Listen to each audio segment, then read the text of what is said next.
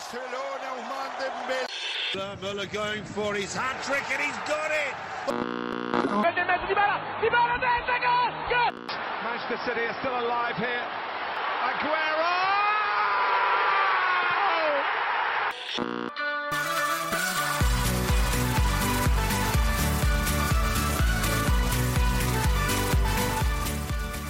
سلام سلام سلام به همه شما که رادیو آفساید انتخاب میکنین برای گوش دادن.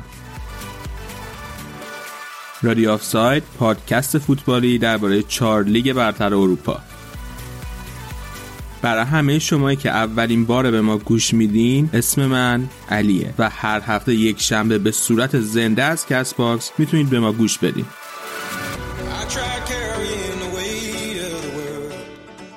این هفته پیر لویجی کولینا برنده جایزه والتر بنزمان شد.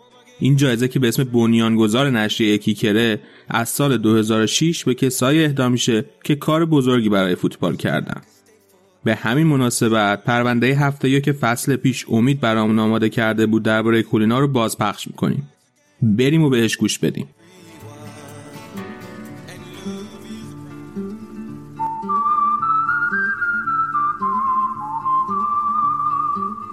عدالت تو ذهن ما طرفدارای فوتبال شاید علاوه بر الهه عدالت، یوستیتا، اون ترازوی معروف توی دستاش، یه شکل عجیب و غریب دیگه‌ای داره.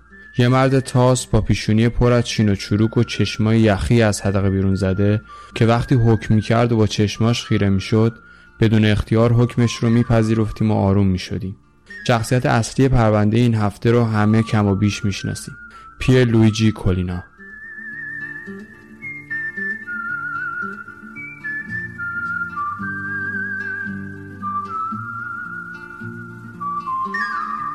ما طرفدارای فوتبال میتونیم ساعت‌ها بشینیم و درباره محبوب‌ترین تیممون با هم دیگه بحث کنیم.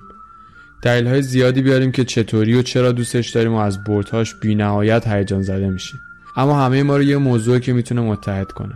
قاطعیت داوری و تصویه کولینا از عدالت میشه نقطه اشتراک بحث‌های ما. آتیش بحثمون رو میخوابونه، یه لبخند نوستالژی برام میاره و جمعمون رو جمع میکنه تا از خاطره‌های هیجان انگیز داوری صحبت کنیم.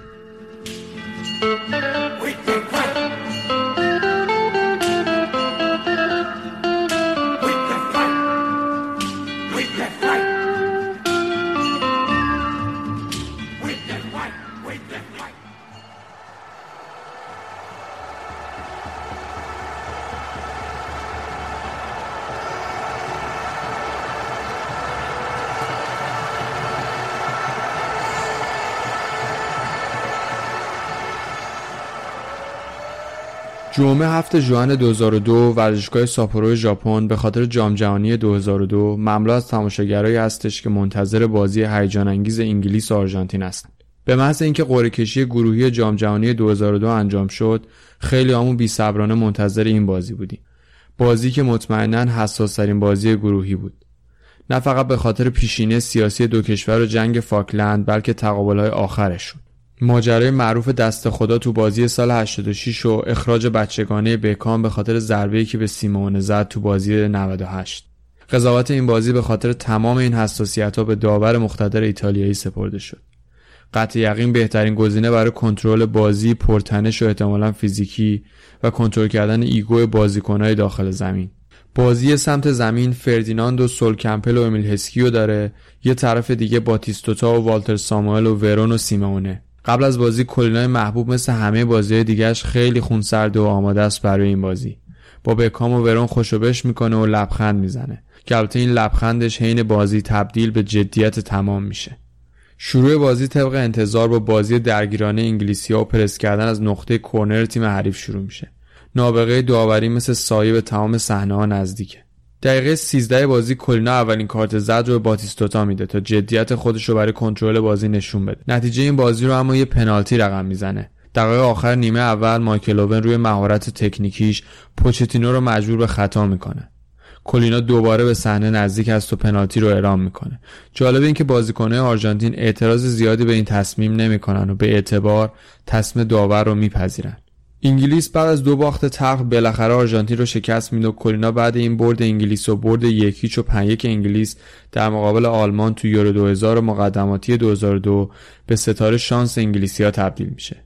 و البته مهمتر از هر چیز موفق میشه این بازی رو با آمادگی خوب خودش کنترل کنه.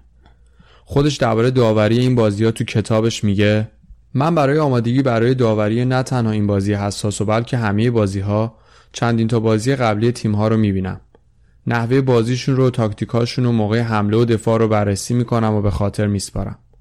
به نظرم خیلی مهم هستش که بدونم تیم‌ها چطور بازی رو پیش میبرن و چه ترفندهایی برای ضربه‌های ایستگاهی و کرنرها دارن تا در نهایت بهتر دینامیک بازی رو بشناسم.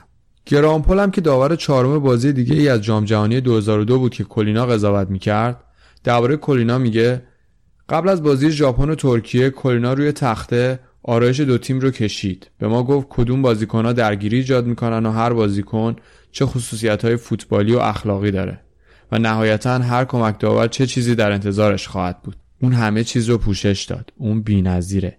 این انومین درجه آمادگیه. آمادگی بیشتری از خیلی از بازیکن‌های فوتبال و موشکافی تاکتیکی دقیق‌تری از خیلی از مربی‌های فوتبال باعث شد چهره داوری برای همیشه با داوری جوان از بولونیا ایتالیا تغییر کنه. With his little mandolin and a twinkle in his eye, Signorinas he can win, always for another guy. Italians love to sip a cup of cappuccino and listen to the man who plays the mandolino. You offer him a cigarette, a glass of vino. That's how he's paid to serenade your lady fair.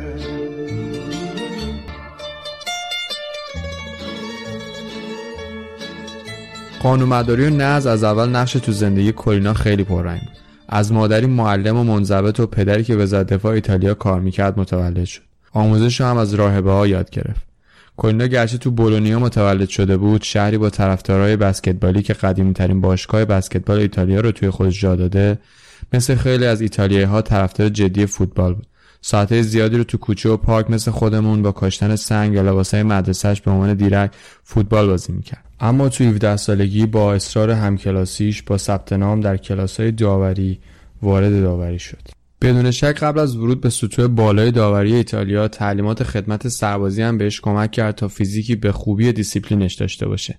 خودش توی یکی از مصاحبه‌ها یه بار گفت: مردم ما رو هیچ وقت به عنوان ورزشکار در نظر نمیگیرن، اما برای ما هم آمادگی جسمی اهمیت زیادی داره. البته تو فوتبال مدرن دیگه این فقط کافی نیست، مهمتر از اون اینه که هم بتونیم پیش بینی کنیم تو بازی چه اتفاق میفته و هم با بازیکن‌ها خوب ارتباط برقرار کنیم. این موضوع تا این حد براش اهمیت پیدا کرد که سه زبان انگلیسی، اسپانیایی، فرانسوی رو در کنار زبان مادریش یاد گرفت. خیلی زود تو بیست و هشت سالگی به داوری سومین سطح ایتالیا رسید، ستاره داوری شد و تنها بعد از سه سال با سرعتی خیره کننده به داوری سری آ رسید. همین زمان بود که به خاطر بیماری الوپیشیا تمام موهای سر و صورتش رو از دست داد. این اتفاق که شاید برای هر فرد دیگه‌ای میتونست نقطه سقوط برای پیشرفتش باشه، یه عنصر اضافه شد تو کاراکتر قاطع و جدی کولینا. ده سال حضور کولینا به عنوان داور رسمی فیفا از سال نود و پنج نقطه اوج داوری شد. تو بسیار از بازی‌های حساس مثل فینال چمپیونز لیگ نود و نه، جام جهانی دو هزار و دو و یوفا دو هزار و چهار انتخاب اول بود. بدون تردید تو این بین فینال نود و نه برای طرفدارای یونایتد همون لحظه ناب اوج هیجان بود. سه دقیقه باور نکردنی. اما کولینا هم اون روز اون بازی رو جذاب‌ترین بازی که قضاوت کرده میدونه. بعد از لحظه‌ای که من سوت پایین بازی رو زدم، هیاهوی تماشاگرای یونایتد طوری بود که انگار شیر غرش کرده. Beckham with the corner. Oh, it's Solskjaer! Can you believe it? The most dramatic finale to surely win the Champions League for Manchester United. صحنه پایانی بازی اما برای طرفدارای کولینا هم صحنه جاودانه شد. گل برتر سولشر تو دقایق پایانی یه شوک عجیب و غریب برای بایرن‌ها بود. دنیا برای بایرن‌ها وایساده بود. سامی کافور با مش محکم روی زمین میزد. کارستن یانکر بزرگ اشک میریخت و الیور کان از روی خط دروازه نای بلند شدن نداشت. تو این به این تصویر جالبی که دیدم کولینا بود که به سمت بایرن‌ها میرفت و از روی زمین اونها رو بلند میکرد. به اونها انرژی میداد که بازی باید همچنان ادامه پیدا کنه. همین روحیه بود که نه تنها احترام بازیکن‌ها بلکه طرفدارا رو هم برای کورینا به همراه داشت.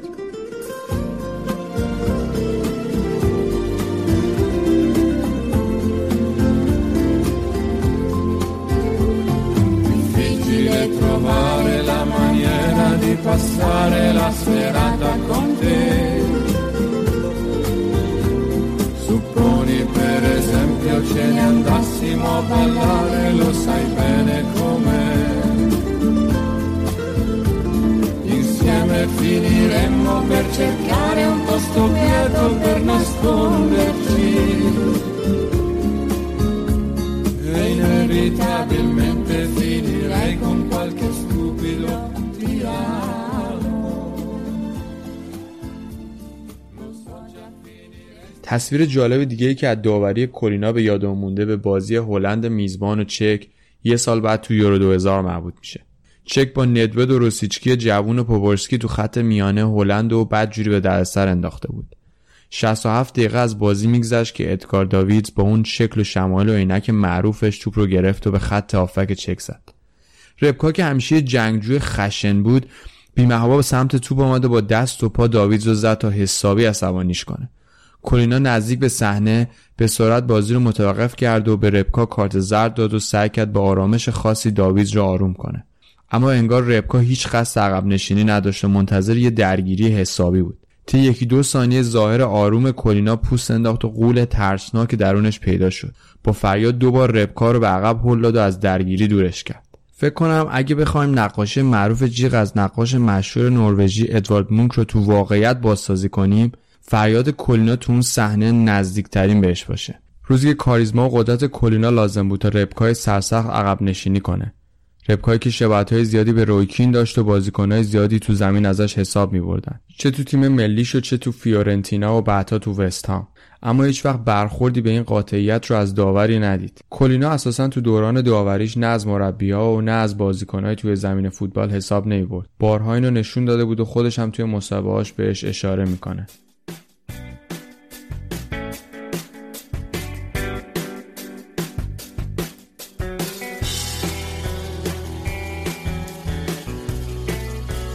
Have you ever felt intimidated after giving a decision for a, a goal or a red card?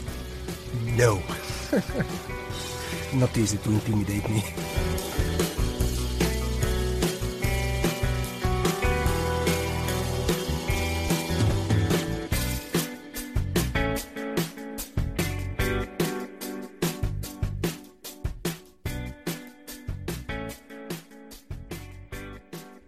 در نهایت تو سال دو هزار و پنج تو چهل و پنج سالگی دوران باشکوه داوری کورینا به پایان رسید. جالب این که اون سال فدراسیون فوتبال ایتالیا در یک حرکت بی سابقه سن بازنشستگی داور رو از چهل و پنج به چهل و شش افزایش داد تا کورینا یک سال دیگه ادامه بده. اما کورینا تو همون سال قرارداد حمایت اسپانسری با اوپل امضا کرده بود و از طرفی اوپل از بزرگترین اسپانسرهای ایسی میلان بود. در نتیجه برای جلوگیری از هر گونه تداخل، داور ایتالیایی از داوری کناره‌گیری کرد و استعفای خودش رو تحویل فدراسیون داد. بعد از اون کورینا به عضویت کمیته داوران یوفا در اومد، به صورت رایگان به عنوان مشاور اتحادیه داوران ایتالیا فعالیت کرد و در چندین و چند فعالیت خیرخواهانه شرکت کرد. امروز بیشتر از ده سال از پایان داوری کورینا میگذره، اما کورینا به نیکی شناخته میشه. درجه بی سابقه از اعتبار داره و همچنان خیلی همون مثل من خاطرهای هیجان انگیزش رو مرور میکنیم. احتمالاً امروز بحث داغ داوری موضوع وار باشه، اما شاید واقعیت اینه که فوتبال امروز بیشتر از وار منتظر درخشش داوری تمام و کماله. تصویر نوعی از عدالت، یه کلینای دوست داشتنی دیگه و شاید داستانی جذاب که ما باز برای هم تعریف کنیم.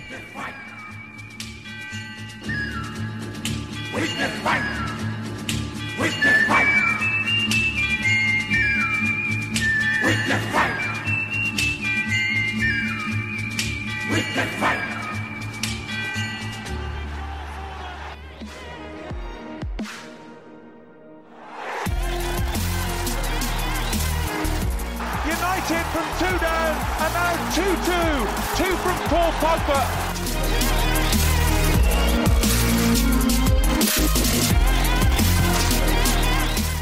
onside, check, a little bit hesitant. Kane scores for Tottenham. He's done it again against Arsenal.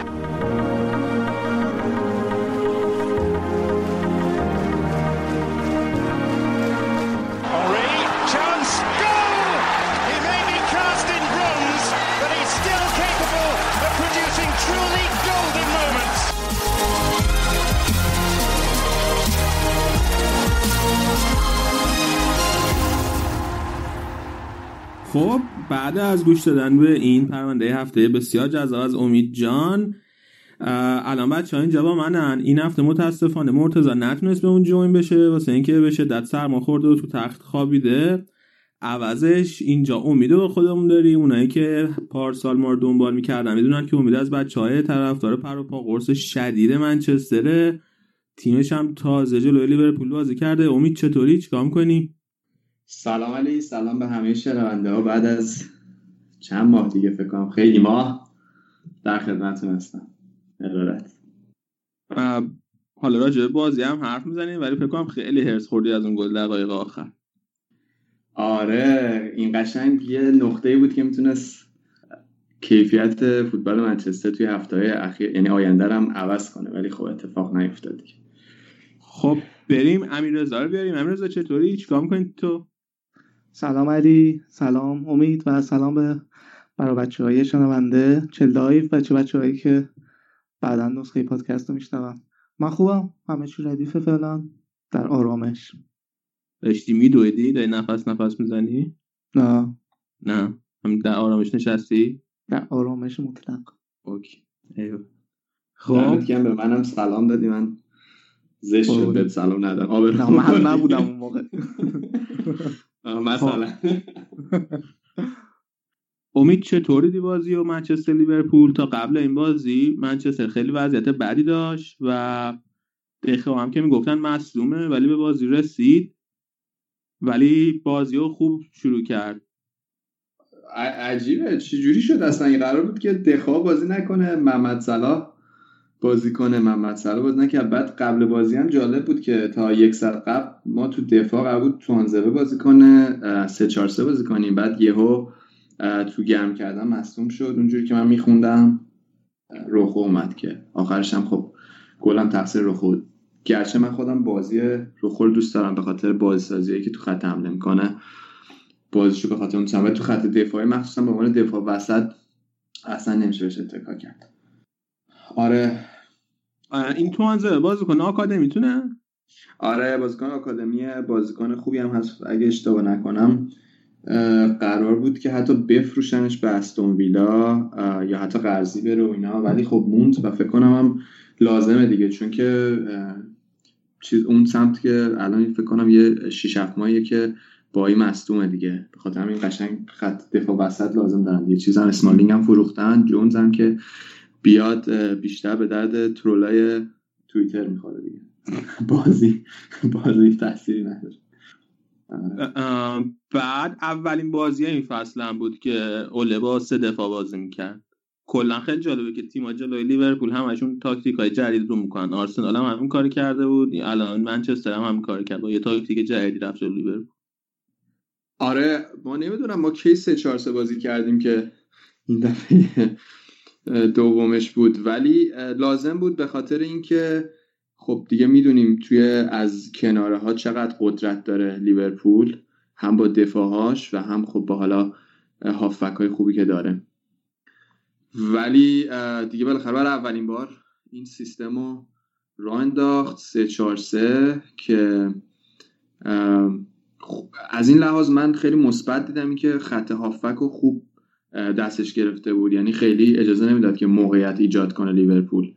این خیلی نکته مثبتی بود و نکته مثبتی دیگه‌ای که یونایتد داشت شاید تو این بازی این بود که خیلی با قدرت و با شدت و حدت بازی می‌کردن. من خیلی وقت بود که ندیده بودم منچستری اینقدر با انگیزه برای این بازی باشه. یعنی شما قبل بازی میام می‌بینی که دخایی که حالا انقدر مصدومه، حالا ما مسخره می‌کنیم ولی به زور حالا هر چیزی شده میاد توی بازی که خوشو برسونه و نشون میده که چقدر برای این بازیکنای یونایتد این بازی مهم بود دیگه. یعنی قشنگ جنگ بود امروز و هم کره قبل بازی که چیز خوند، کلوب خوند، اینکه ما میدونیم حالا منچستر قدرتش چقدر زیاده، ولی از اون طرف هم مسخره میکرد همین داستان این که میگن که آقا دخا بازی نمیکنه، پوگبا بازی نمیکنه، ولی امروز میگن شاید پوگبا بازی کنه، دخا بازی کنه و فردا هم حتما یهو دخا بازی میکنه، که همینم هم شد دیگه، دخا من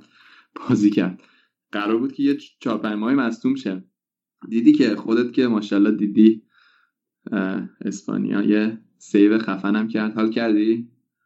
همچنان دخا بابا با یه سیو که چه می‌دونم از وقتی کاسیاس رفت جز تو تیم‌ها ازش چیزی ندیدیم. یعنی یه دونه سیو هم کرد دستش درد نکنه. بابا چون که قد نمیشه، قد نمیشناسی بابا، قد نمیشناسی چی از اونور توی تیم ملی اسپانیا هم جایگاهش در خطر دیگه، چون که کپا هم هست. آره آره آره آره مغز از کپا به دلایل اخلاقیش بسیار بدم میاد. آخری واقعا بازی کنه رو اعصابیه دیگه. اون سر چیز یادمونه دیگه، سر داستانی که تو چلسی با بنده خدا داشت. ساری داشت. آره آره حالا ببین یه چیز دیگه ای که راجع منچستر من می‌خواستم از عبد بپرسم. اولا اینو بگو که به نظرت گلی که منچستر زد اون خطا نبود؟ آه... چون که کلوب خیلی شاکی بود. قل قلباً خطا نبود ولی عقلاً چرا یه مقداری مشکوک بود. ولی خب وقتی رفت وار من فکر میکنم که دیگه حرف عیساش تموم شد دیگه، چون که یه جوری هم لوس میشد اگه واقعا این خطا بود. یعنی من نمیدونم الان مثلا برای وار قراره که مثلا چقدر بریم بازی رو عقب، مثلا بریم تا جایی که بازی وایساده دیگه، درسته؟ آره دیگه، تا آخرین توقف قبل گل میرن عقب. یا مثلا ممکنه اون توقف آخرین توقف مثلا پنج دقیقه مثلا شش دقیقه توپ توپ جریان بازی باشه، مثلا واقعا قراره مثلا همه رو برن صحنه‌ها چک کنن، بازی خیلی وای میسته. مثلا یه جوری حالا کاری ندارم بازی یونایتد لیورپول بود، ولی یه جوری اون ریتم بازی میفته، بعدم به خاطر یه صحنه که شاید پنج دقیقه قبل اتفاق افتاده مثلا یه گلی معدود میشه. حالا فرافی که نکنی که پنج دقیقه قبل نبود که این دقیقاً ولی آره این که به موقعیت گل منجر شد. آره اینو کامل قبلم برگردیم به این صحنه. من فکر میکنم که ببین چون که بازیکن منچستر کی بود اصلا توپو نزد، فقط پای لیورپولی رو زد. فکر میکنم که چیز بود، لیندلوف بود. الان الان دقیقاً یادم نمیاد، مک‌تامینی و لیندلوف اونجا بودن. فکر کنم که خطا رو لیندلوف کرد، ولی نهایت لیندلوف بود.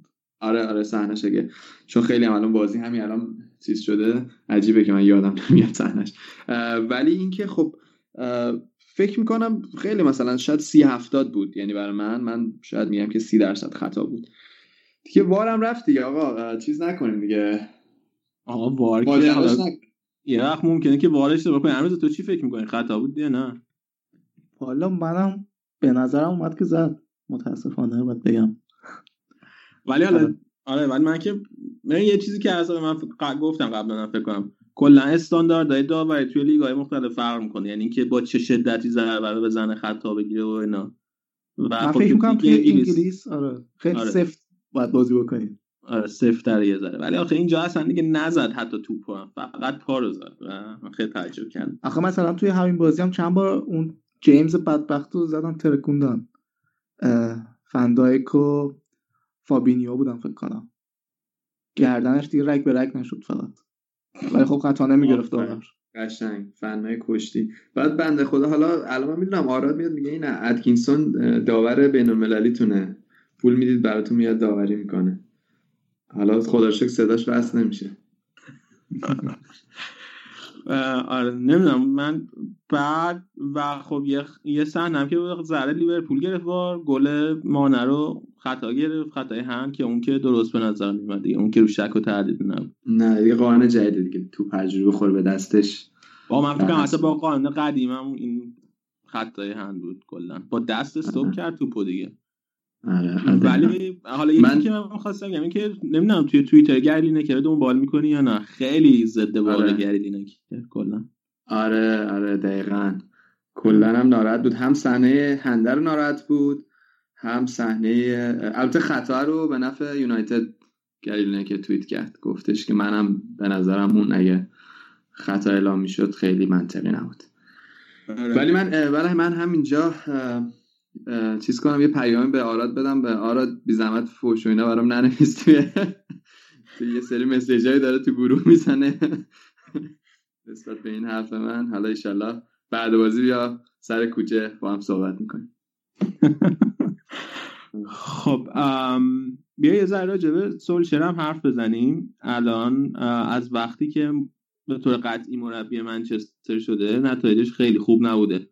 من یادم موقعی که سولشر تازه اومده به جای مورینیو تو خیلی حمایت میکردی ازش، الان هم هنوز همطوری؟ فکر می‌کنی که سولشر انتخاب درستی بود؟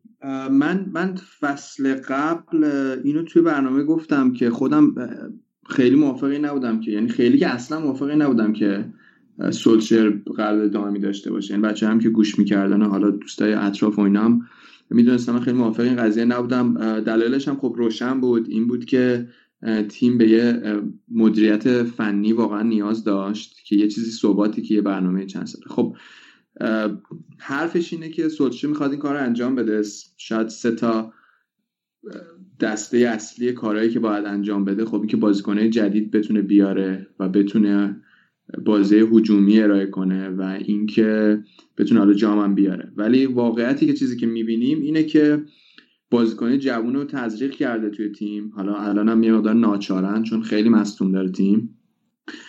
این شاید از لحاظ من حتی خیلی نکته مثبتی نیست، چون ما الان تو بازی خیلی مهم مثلا باید، حالا درسته دقیقه نود، ولی باید یه بازیکن مثلا نوزده ساله رو بیاریم بزنیم تو خط دفاع، مثل این بازی لیورپول که ویلیامز آورد. در صورتی که شما نباید توی بازیایی که اینقدر برات کلیدیه مجبور باشی که بازیکن‌های اینقدر جوون رو بیاری بازی بدی که تا حالا اصلا یه بازی اینقدر بزرگ رو ندیدن. بازی که دیگه خب حالا به دربی شمال غرب معروف، همه میدونن چقدر حساسیتش زیاده.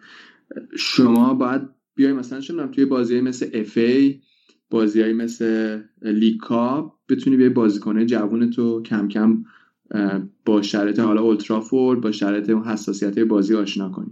اتفاقی که من احساس میکنم که یه مقداری الان داره به شرایط غلطی اتفاق میفته، یعنی بازیکن جوان باید بیان تو بازی‌های بزرگ بازی کنن و خب این نشون میده که چقدر خلأ وجود داره. یعنی حالا من نمیدونم تو بازی پریرا رو چقدر دنبال کردی، ولی الان ما به عنوان هافک تهاجمی یا یه موقعی به عنوان هافک سمت راست پریرا رو میذاریم. تو والنسیا نمیدونم بازیاشو نگاه میکردی یا نه، چون قرضی یه مقدار زیادی والنسیا بود و واقعا خیلی توپ خراب میکنه. یعنی علی من این بازی اینو میبینم اصلا میخوام که مثلا تلویزیون رو پرت کنم تو در و دیوار، به خاطر اینکه خیلی توپ از دست میده و ریتم بازی رو خیلی بد میکشه. امروز ولی بد نبود پریرا، خیلی نیمه اول بد بود، یعنی تعداد توپایی که از دست داد خیلی بیشتر از تعداد پاسایی بود که داده بود. یعنی مثلا من حتی داشتم میشمردم توی نیم ساعت اول هفت دونه پاس داد، نه بار توپو از دست داد و جاهای خیلی کلیدی، یعنی جاهایی که به خاطر اینکه منچستر داشت با خط هافکی خیلی بزرگی بازی میکرد، یعنی تعداد زیاد بازی میکرد، وقتی میانه زمین رو گرفته بود ضد حمله نسبتا خوبی میزد، یعنی توپو جای خوبی قطع میکردن و فشار خوبی هم روی حریف میآوردن. ولی دقیقاً پشت نقاط جریمه شاید یه فضای خیلی باز میتونی مثلا تو پاس بدی به رشفورد توی عمق، سعی میکرد بکشه کنار خودش شوت بزنه و انقدرم شوتشو بد میزد که حتی بلوکه هم خیلی موقع نمیشد، یه راست میرفت توی به قول معروف باقالیا. از این لحاظ خیلی بد بود، یعنی من واقعا ناراحتم که ما مجبوریم پرا رو بازی بدیم. البته فکر می‌کنم سولشر به خاطر حالا کارای پرسایی که انجام میده دوستش داره، چون واقعا پرس میکنه و خیلی توی زمین میدوه، ولی واقعیتش اینه که توی خط حمله خیلی موفق نیست. حالا این مورد اولی بود که بازیکن‌های جوان بود. خب جام که ما فعلا خیلی فاصله داریم، خیلی هم کسی انتظار نداره تو این فصل یونایتد جام بگیره، ولی خب از اون طرف بازی تهاجمی شاید خیلی همچنان موفق نبودیم. یعنی الان یونایتد سبک بازیش اینه که بیاد جلو تیم‌های بزرگتر یه مقدار دفاع کنه که گل نخوره و توی ضد حمله بتونه کار رو یه سره کنه، چیزی که شاید خود زمان سولشر هم خیلی اتفاق میفته. سولشر خوش استاد این کار بود که بیاد توی ضد حمله ها فضا سازی کنه و حالا حتی بدون توپ خیلی موقعا کارهای خوب انجام داد. حتما طرفدار یونایتد یادشون هست دوره سال دو هزار. ولی خب الان اتفاق نمیفته دیگه. اتفاقی که میفته اینه که ما توی ضد حمله اونقدر زهردار نیستیم. همین بازی لیورپول و یا بازی آرسنال رو اگه نگاه کنیم منچستر یکی جلو میفته ولی نمیتونه توی ضد حمله اونقدر زهردار باشه که هم تیم حریفو یه مقدار بکشونه عقب، هم که گل دوم بزنه بازیو بکشه تمام کنه. درصد که خیلی موقعیت داشت. الان همین تو همین بازی نیمه دوم خیلی، چون لیورپول اومده بود جلو و ترسی نداشت، خیلی شرایط مثلا دو به دو میشد، جیمز میتونست بره توی خط حمله ولی خب گلو نمیزد دیگه. گلو نمیزدن، توپ راحت از دست میدادن. البته خب یه صحنه بود که رشفورد توپو کشید وسط زمین و یه شوتی زد که با فاصله خیلی کم رد شد. اونجا موقعیت خوب داشت. در نهایت این مشکل همچنان برای یونایتد وجود داره دیگه با سولشر. به خاطر این من فکر میکنم که نکته مثبتش این بود که یه مقدار شرایط باشگاه ساخته میشه. من قطعا از اینکه مورینیو رفت خوشحالم، چون که یه فضای مقدار مسمومی بود. ولی حالا یه چیز جالب بگم، تو آمار نگاه کردی کلوب وقتی که کلوب وقتی که اومد توی همون چهارده بازی اولش حتما دیدی که سولشر آمارش بهتر بوده. آره آماره یعنی, یعنی یادت میاد یادت هم میاد که کلوب اولش اومد چقدر تحت فشار بود و خیلی هم خوب نتیجه نمیگرفت. البته خب بازیکناش هم خودش خیلی انتخاب نکرده بود، یه بازیکنه بود که از نسل‌های قبل رسیده بودن. فکر کنم از شهابم بپرسی میگه که خیلی چیز بودن دیگه. ببین کلوب وقتی که اومده بود، من چیزی که تو ذهنم اینه، کلوب وقتی که اومده بود یه ایراد توی فاز حمله خوب بودن، حمله خوب میزدن، اما تو دفاع خیلی بد بودن. درسته درسته کاملا. آره البته تو خط حمله هم خیلی طول کشید که آره تو خط حمله هم خیلی پرنوسان بودن دیگه. حالا چند تا انتخاب خوب کرد، بازیکن‌های خوب آورد و خوبم جواب گرفت دیگه. آره بس الانشون به خوبی مثلا الانشون نبودن ولی میتونستن گل بزنن، یعنی به هر تیم میتونستن گل بزنن. ولی آره. الان من توی منچستر نمیبینم، یعنی هیچ فازی از بازی اونقدر خوب نیستن. جلوی تیم‌های بزرگتر یکم بهتر، یه لول بهتر بازی میکنن. اونم بیشتر دلیلش اینه که تیم‌های بزرگتر بیشتر فشار میارن، بیشتر میان جلو، یه ذره فضا براشون باز میشه که ضد حمله بزنن. ولی به جز این منچستر هیچ کار دیگه یا خوب انجام نمیده به نظرم تو زمین. آره منچستر الان منچستر خیلی جالبه که شش تا بازی ما اومدیم یکیچ بازی رو بردیم جلو ولی گل خوردیم و بازی برگشت، که با وولفز هم اتفاق افتاد، با آرسنال که خب همه یادشونون، لیورپول هم همینطور که این بازی بود، ساوثهمپتون و راشدل هم که توی چیز مسابقات حذفی بود اتفاق افتاد. این یه مقدار نشون میده که تیم هنوز اون ثبات رو نداره، اون روحیه‌ای که بتونن توپو کنترل کنن نداره، میشینه عقب و خب اشتباه هنوز داره خط دفاعی. ولی من فکر کنم درباره یونایتد زیاد حرف زدیم واقعا. البته من یه دل پوری داشتم، خیلی وقتم بود تو برنامه نیامده بودم، دوست داشتم برای طرفدارای یونایتد یه مقدار ادای دین کنم به قول معروف. ولی لیورپول هم یه مقدار نگاه کنیم، تو خودت به نظرت نمایششون چجوری بود نسبت به لیورپولی که حالا هفده تا برد پشت سر هم داشته؟ چجوری بود؟ ببین اولا پانزده دقیقه آخر که لیورپول خیلی خوب بود، اینو قبول داری؟ صد درصد. آره پانزده دقیقه آخرشون خیلی خوب بودن، تقریبا هیچ موقعیتی منچستر ندادن و همینجور پشت سر هم خطا ایجاد می‌کردن. اما قبل از اون خیلی خوب نبودن. کلاً هم یه ذره توی هفته‌های اخیر لیورپول یه ذره افت کرد، میزنه تعداد گل‌هاش هم اگه ببینید فکر کنم کم شده نسبت به قبلش. ولی اون نسبت به اون تیم خفنی که پارسال بودن به نظرم یه ذره افت کردن نماره. حالا نمیدونم اونو بعد به چی نسبت فکر کنم اینا دارن مثلا شاید تحت فشار باشن، خستن. طرفدار سیتی همچین قشنگ یه عروسی گرفته بودن، چون که هجده تا اگه برد میشد برای پشت سرم، یعنی اگه این بازی رو میبرد رکورد سیتی رو تو برده پشت سرم میزدن. یه آمار خیلی خوب داشت لیورپول، خیلی پشت سرم داشت، خوب میبرد. آره ای با این برد میرسیدن به رکورد سیتی که اونا هم پارسال آره. رکورد رسیده بودن دیگه. رسیده بودن. آره دقیقاً نرسید. البته تو کل شرط بازی تو هفتاد و پنج دقیقه واقعاً لیورپول اونقدر دست بالا رو نداشت، یعنی شاید تصاحب توپو مخصوصا تو نیمه دوم که یه جای هفتاد و پنج بیست و پنج بود ولی درست گفتم دیگه، علی پروینی که نشدم. نه درسته، یه لحظه شک کردم. از بسم برنامه رو زنده میریم آدم استرس میگیره، ولی اینجوری شد که واقعا درسته تصاحب توپو داشتن ولی خیلی موقعیت نمیتونستن خلق کنن. حالا یه مقداری شاید به خاطر صلاح بود که گرچه صلاح اصلا جلوی یونایتد موفق نبوده، همیشه آمارش خراب بوده. ولی جدا از اون یه چیزی که یه ایرادی که خیلی طرفدارای لیورپول هم من میدم گرفتن این بود که خب هندرسون سمت راست داشت بازی میکرد و به خاطر حال شرط بازی یه جورایی داشت به عنوان وینگر بازی میکرد و خیلی موثر نبود، به خاطر اینکه خب برای اینکه لیورپول بتونه بازی رو باز کنه و از اینکه گل خورد بعد شاید از کنارها خیلی بیشتر بازی رو باز می‌کرد. خیلی هندرسون این کار خوب نمیتونست انجام بده مثلا تو این بازی، ولی از موقعی که تعویض شد و لالانا اومد خیلی شرط بازی عوض شد. یعنی شاید اگه هندرسون مثلا یه رو بیست دقیقه زودتر تعویض شده بود حتی لیورپول شاید دست بالا رو خیلی زودتر داشت. آره لالانا هم توی طول بازی خبرنگارم گفت از می دو هزار و هفده یعنی هجده ماه گذشته گل نزده بود، بعد از هجده ماه اولین گلش.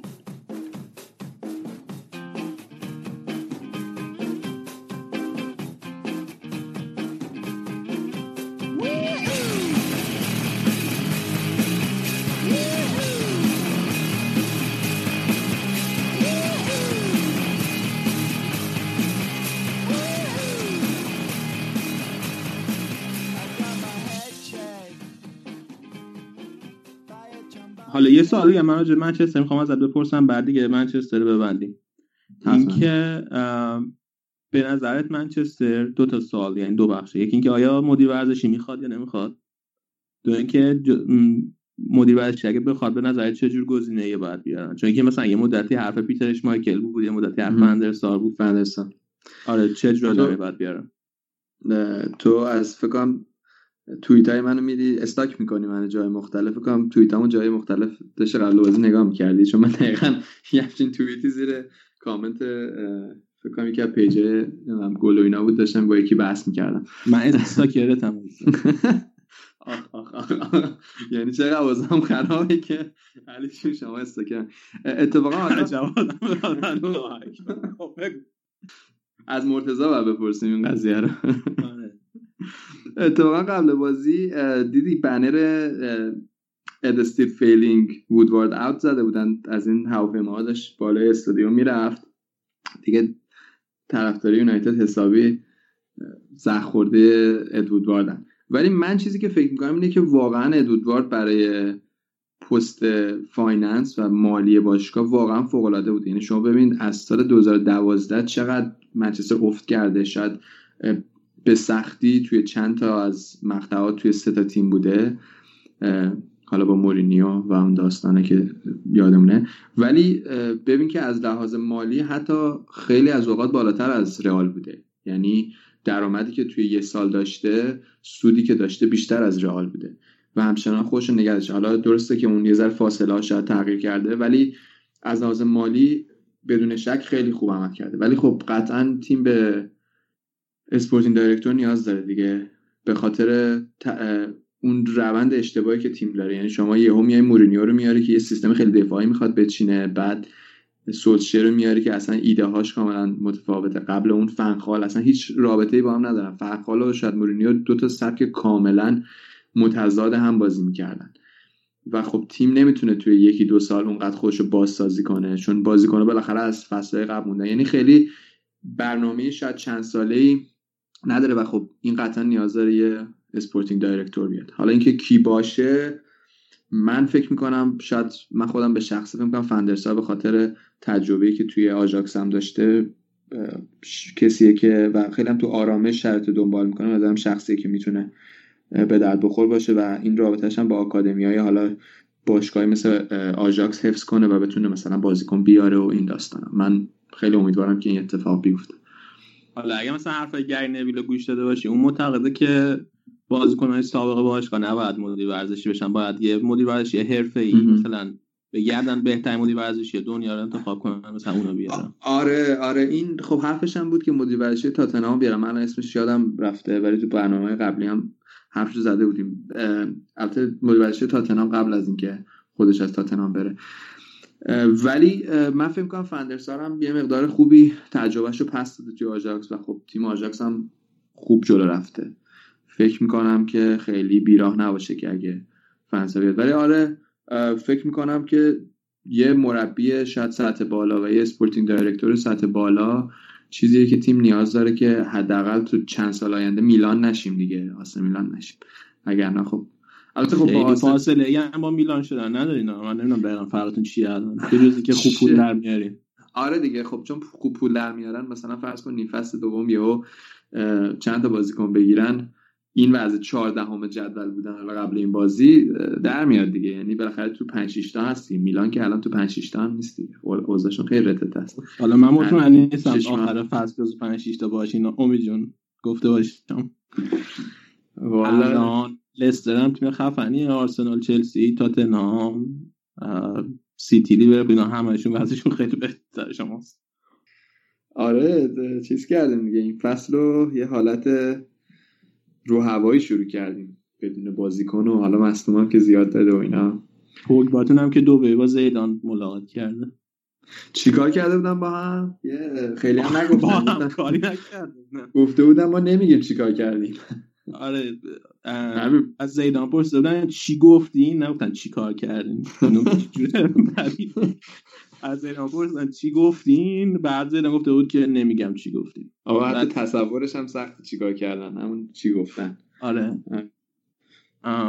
ولی خب من خیلی ناراحت نمیشم اگه پوگبا بره. فکر کنم طرفدار یونایتد هم خیلی ناراحت نشن اگه پوگبا بره، ولی خب از پولش یعنی برنامه داشته باشن با پولش بتونن بازیکن خوب بگیرن، چون خیلی پوگبا دلش نیست. الان ببین تو دخا خوش چجوری بازی میرسونه، ولی پوگبا مطمئنم اگه شرطش هم داشته باشه خیلی انگیزه برای اینکه بیاد خوب بازی کنه نداره، خیلی نوسانی برخورد میکنه. بدیم آقا بره خیال شرش کم به قول معروف. ما رو به مسیر آینده باشگاه شما یه پوچتینو میبینم. میبینی توی کف بینی کردی؟ آره که میدونی که من چون که کف بینیام هم خیلی معروفه همیشه هم درست تر میاد. آره ماشاءالله واسه همین ولی جدیت هم یاد پوچ بیاد دیگه، چون که تاتنهام وضعش خرابه. پوچ احتمالیش به نظرم خوبه که بیاد منچستر. تو آره. سال نمیشه اگه بیاد، یعنی مربی سطح بالا. میدونی پوچو یا نه؟ من به شخصه میدونم، دوست دارم، هم سبکشو دوست دارم، هم اینکه اون چیزایی که یونایتد میخوام داره، یعنی اینکه بیاد با آکادمی ارتباط برقرار کنه، بازیکن جوونو بیاره و بهشون فرصت بده. و خب این که حالا جام نمیاره و اینا من به نظرم اون بحث حاشیه‌ایه، به خاطر اینکه شاید با تاتنهام شرطش معین نبوده، ولی خب فینال پارسال رفته دیگه دیگه خیلی نمیشه اون ایرادو بهش گرفت. تیم فینال چمپیونز لیگ شاید جاییه که خب الان مثلا زید خب مربیای واقعا خیلی کار درستی مثلا نتونستن کارو بکنن دیگه. آره احتمالش زیاده که مثلا پوچ بیاد، بعد پوگ با بیاد رئال، اریکسن بیاد منچستر با پوچ. همه رو یه همیز همه رو یه همیز زدی. آره دیگه، یعنی من چون تعداد پیش میگم میبرم بالا که بالاخره مثلا یکی شو از آخر بگم دیدی گفتم مثلا اینجوری. آره آره سیستم نوید. خب فکر کنم که دیگه راجع منچستر به حد کافی حرف زدیم. ما الان چون که این هفته مرتضی نبود دیگه بیشتر از این راجع به انگلیس حرف نمیزنیم. وای میسیم تا هفته بعدی خود مرتضی بیاد بیشتر راجع به انگلیس حرف میزنیم. مرتضی من فکرم این هفته چون که آرسنال دوشنبه بازی داشته از اون گرفت کلا نیاد. بریم یه استراحتی بکنیم، برگردیم با قسمت بعدی.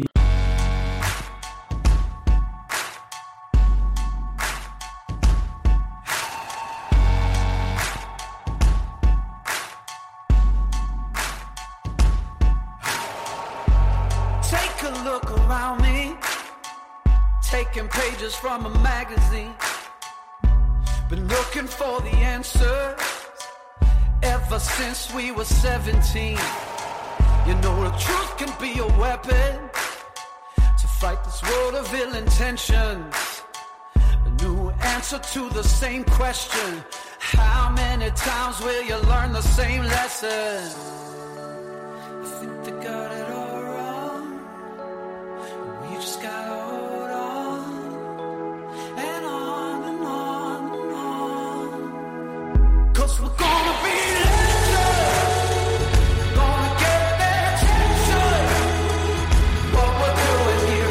just scared.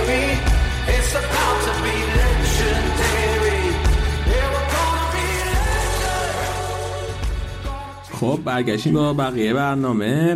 الان آراد که اون دفعه سیستمش مناسب نبود نتونست بیاد سلام علیک کنه، الان ما جوین شده. آراد سلام، چطوری؟ چی کار میکنی؟ سلام علی، سلام همه کسایی که به ما گوش میدید. والا سیستم مشکل پیدا کرده بود، شارژ نمیگرفت و نتونستم بیام دهن استیک بار بزنم، از فرصت ها سوء استفاده شد. دهن استیک بار یعنی امید؟ آره دیگه، چند تا دهن استیک بار داشت. اوکی خب حالا انشالله دفعات بعدی میتونی شما توی دهن استیک بارم بزنی. چه خبر از فوتبال در اقصا نقاط جهان آراد جان؟ اه والا اه یکی از شنونده ها به اسم امیر حیدری توی کست باکس از همون خواسته بود قبلا که دیگه فرانسه رو بررسی کنیم، تاریخچه دیو و تیما و نمیدونم در مورد شهرها، ویژگی های شهرها، تیم هاشون، استادیوم ها و کلا یه خورده بیشتر در مورد این چیزا بگیم. من تصمیم گرفتم امروز حالا یه خورده شروع کنم، یکم میگم، حالا به یه مقداری از این نکاتی هم که امیر پرسیده اشاره میکنم، امیدوارم که متفصل واقع بشه. آره با کدوم لیگ شروع میکنی؟ هلند یا فرانسه؟ میخوام اول برم سراغ فرانسه. خب و فرانسه ای که پاریس بکنم همچنان درش میتازونه. آره پاریس که میتازونه. من میخوام حالا از چی شروع کنم؟ از تاریخچه لیگ فرانسه یکم شروع کنم. این مسابقات قهرمانی فرانسه از قرن نوزدهم برگزار شده، هزار و هشتصد و نود و چهار، ولی قهرمانی ها را از سال هزار و نهصد و سی و دو که لیگ حرفه‌ایشون تأسیس شده میشمارن. یعنی حالا برعکس لیگا فرض کن توی آلمان بوندسلیگا که هزار و نهصد و شصت تأسیس شده ولی قهرمانی قبلش را هم میشماره، ولی توی فرانسه از همون هزار و نهصد و سی و دو قهرمانی را حساب میکنن که این لیگ بوده تا دو هزار و دو تحت عنوان پریمیر دیویزیون یا دیویژن یک و بعدش تغییر نام پیدا کرده به لیگ وان و تا الان برگزار میشه. حالا یه خورده در مورد استادیوماش من میخوندم. یه نکته جالبی که وجود داره، خب اینا برای جام جهانی نود و هشت خیلی استادیوما نوسازی شد، خیلی شرایط بهتر شد، ولی در یه نکته که وجود داره کلا شرایط استادیوم فرانسه نسبت به آلمان یا انگلیس خیلی مناسب نیست. یه مقاله‌ای هم من نگاه می‌کردم توی جون دو هزار و هفت فرانس فوتبال چاپ کرده که گفته که توی زمینه استادیوم ها و استاندارد هاشون فرانسه حد اقل پانزده سال از آلمان و انگلیس عقب، و این هم جالب بود در نوع خودش. حالا یه اشاره‌ای هم فکر کنم به استادیوم ها بکنم که حالا شاید اسم بعضیاش به گوشمون آشنا بوده باشه. بزرگترین استادیوم فرانسه استادیوم مارسیه که توی بندر مارسیه، استادیوم ولودروم امیدوارم که درست تلفظ کنم که شصت و هفت هزار نفری،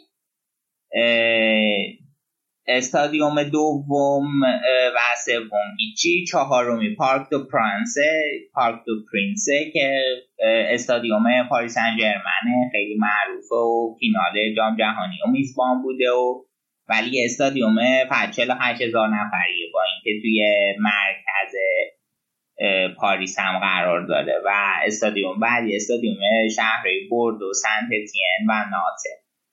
آره خلاصه که این یه کلیتی قهرمان کنونی که پاریسه که هشتمین قهرمانیشو سال گذشته با توخل جشن گرفت.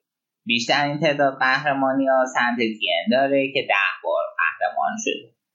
دیگه یکم میخوای اول در مورد پاریس هم یه صحبتی بکنیم. پاریس از تیمای جدید و تأسیس تو فرانسه محسوب میشه، احتمالا خیلی هاتون میدونید، و اینا سال توی تابستون هزار و نهصد و هفتاد تأسیسش کردن با ستاره‌رنگی که همین الان هم رو لباسشون هست، آبی قرمز و سفید. دیگه نکته خاصی نداره، که نکته خاصی نیست که الان بخوام در موردش صحبت بکنم و فکر کنم بتونیم بریم در مورد وضعیت کنونی جدول اینا صحبت بکنیم. آره، فقط این که بگم که قبل از اینکه این ناصر الخلافی و اینا پاریس رو بخرن، چیزترین مهمترین نکته راجع به پاریس سن ژرمن این بود که رونالدینیو توش بازی کرده. آره، از رونالدینیو از پاریس خرید. آره، ولی قبلش تیم خیلی چیزی بود دیگه، تیمی بود که وسط رو به پایین جدول بود و کار خاصی هم صورت نمیداد هیچ‌وقت. بعد از جام فرانسه یه مدتی لیون پشت سر هم قهرمان میشد، فکر کنم هفت تا قهرمان پشت سر هم. آره که دوره خیلی خوبه لیون هم بوده، یادت باشه جونینیو بود و که ضربه آزاده ای مشتی هم زد تو لیگ قهرمانان همون سالا بعد نبودن. آره، بعد همون سالا بود که مثلا موناکو یه بار اومد فینال چمپیونز لیگ. آره، مورینتس. آره، آ یه نکته جالب شاید بعضیا ندونن، میدونی که موناکو مال فرانسه نیست. میدونم که یه حالت نیمه استقلالی داره، مثل این که آره یه شاهزاده داره، یک کشور در جنوب شرقی فرانسه، مثل فرض کن واتیکان یا مثل آندورا، کوچکترین کشور دنیا فکر کنم، ولی شهر کشوره. آره، از یک شهر در واقع، و اینا خب طبیعتاً لیگی نداره، این میان توی لیگ وان بازی میکنه. آره، من چیز میگفتم، چیز دارن، یه شاهزاده دارن که رئیس حکومتشونه. آره آره. بعد فکر کنم یکی از چیزای فرمول وان هم اونجا برگزار میشه اگه درست بگم. آفرین، یه دونه گرند پری موناکو داره. آره آره. آره دیگه، چون کلا جای لاکچری و لوکسی و جای خرپولاست موناکو. ما هر هفته یه بخش شهرهای لاکچری داریم. دفعه پیش فرایبورگ بود، این دفعه موناکو. آره. خب راجع به وضعیت لیگ الان فرانسه می‌خواستی بگی، وضعیت جدولش. خب وضعیت جدول رو اول به این نکته اشاره کنم که پاریس خب حالا درسته که پیش بینی می‌شد از قبل که دوباره این فصل هم خیلی راحت شروع کنه، ولی اون قدم حالا درسته الان صدر پنج امتیاز هم اختلاف داره، ولی اون قدم کارش راحت نبود. دو سه تا بازیه که نیمار با گلای دقیقه آخر برشون در آورد امتیازی گرفتن، دو تا بازی هم تا حالا باختن که خب در مقیاس پی اس جی بد بوده، ولی خب الان بیست و چهار امتیازی هم از ده تا بازی راحت اولا، نانت دومه نوزده امتیازی و رم هفده امتیازی سوم. موناکو هم همچنان روند جالبی نداره، چهاردهمه، و لیون که خیلی عجیبه چهار تا بازی باخته و فعلا تو رده هفدهمه جدول. لیگشون هم بیست تیمیه، راستی رو نکته هم بگم، توی چیز یوفا هم توی رنکینگ بندی یوفا هم پنجمین لیگ قوی دنیان و از این جهت یک سهمیه کمتر اون تا لیگای تاپ فور میگیرن. پنجمین لیگ قوی اروپا. آره، چی گفتم؟ گفتی دنیا. آره، مرسی که اصلاح کردی. اروپا دنیا نیست، دوست قرب زده من. نه آقا، ما همچین اعتقادی نداریم، اشتباهات لوپی. خب دیگه، آره دیگه، همین در مورد فرانسه همینو میخواستم بگم. ببین الان تیم پنجم سه تا سهمیه که فرانسه سه تا سهمیه مستقیم چمپیونز لیگ میگیره، دو تا مستقیم اروپا لیگ، یه دونه پلی آف اروپا لیگ، و وضعیتشون هم اینجوریه که یه اختلاف نسبتا معناداری با ایتالیا و آلمان که سه و چهارن دارن، چهار و سه ان دارن. آره، آخه اینا رو چیز حساب میکنن دیگه، امتیازاشو به نسبت پیشرفت تیمای هر لیگی توی چمپیونز لیگ و یوروپا لیگ پنج سال گذشته حساب میکنن.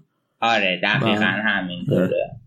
و اینا خب فصل دو هزار و شانزده هفده خوب بودن که خب پاریس بالاتر اومده بود، ولی فصل پیش حالا یکم نسبت به این چهار سال اخیر ضعیف‌تر بودن و کمتر امتیاز گرفتن، چون تا نزدیکی آلمان هم پیش اومدن.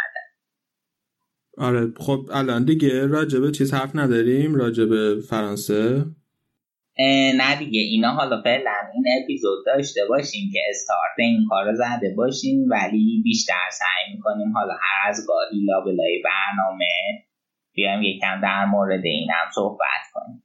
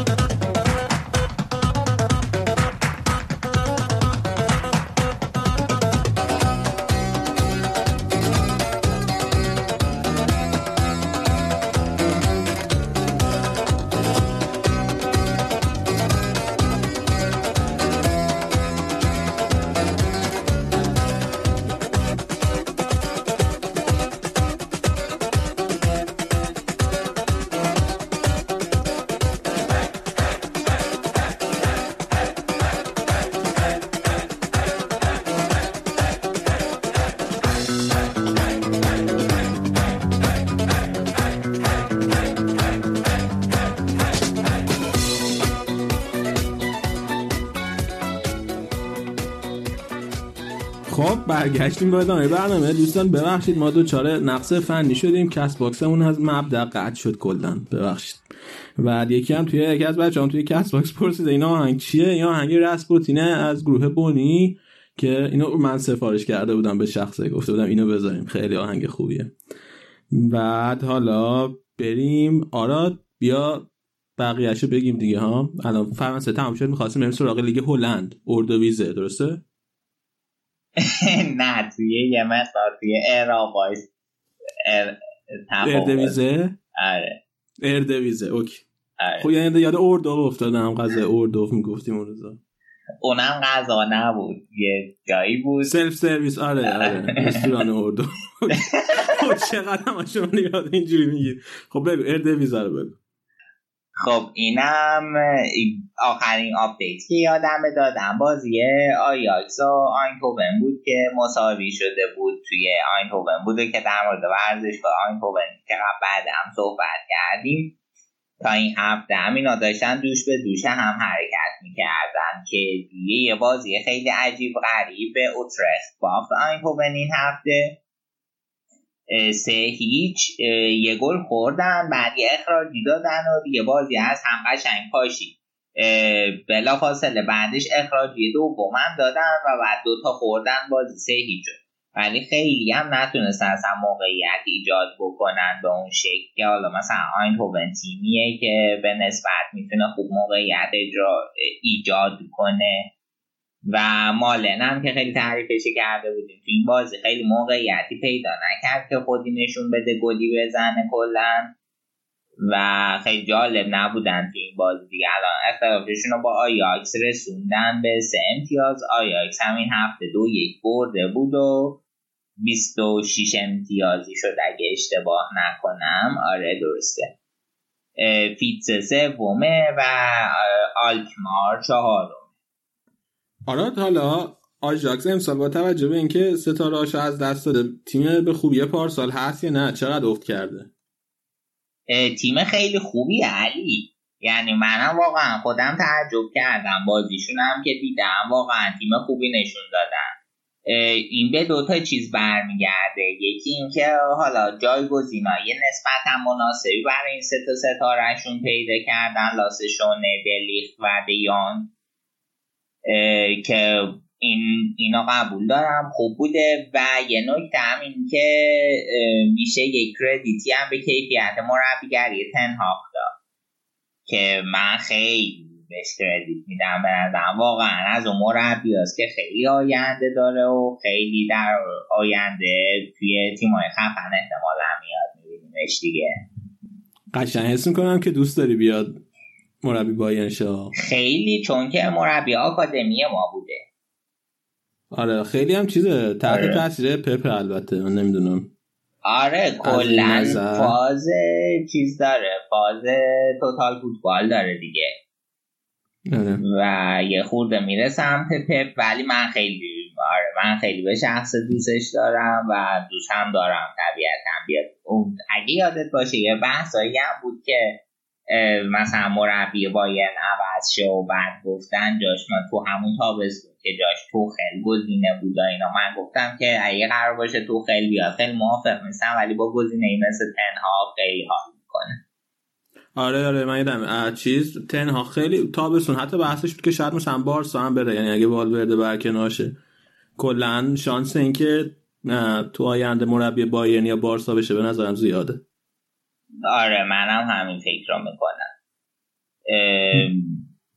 چیز دیگه مربی خیلی خفنی نشون داده، یعنی چی میگن دنبال یه کلمه میگرده، عیار خودش رو تونسته نشون داده. بد بدنه. آره. شقیر و بد بدنه. خب دیگه راجع به هلند چی داری برامون؟ دیگه راجع به هلند این رنکینگ یوفا رو که اشاره کردم یه بار بذار هلندم بگم.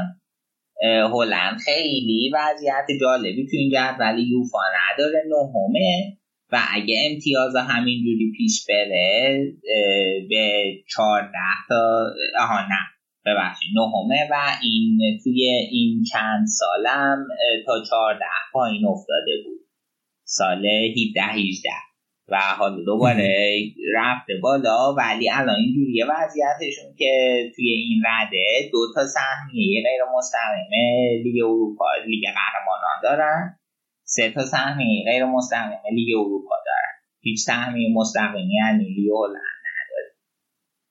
جالبه با اینکه هلند از لیگایی که تیماش خوب سابقه قهرمانی چمپیونز لیگ دارن خیلی چار... آره آره فکر کنم چهار بار آژاکس شده درسته یا پنج بار. ببین اینا اتفاقا سوالش هم توی اینستامون گذاشته بودیم آره چهار, چهار بار آیاکس بوده که سه بارشون پشت سر همه تیمه کرایف بود اگه اشتباه نکنم، تو هر سه تاش بود مطمئن نیستم، و یه بارم دهی نبرد قهرمان شده. آره بعد, بعد یه بارم فاینورد و آفرین آره یه دونم پی اس وی آره پی اس وی آین دوه آره اینا هر کدومشون قهرمان دارن شش تا قهرمانی در مجموع دیگه زیاده.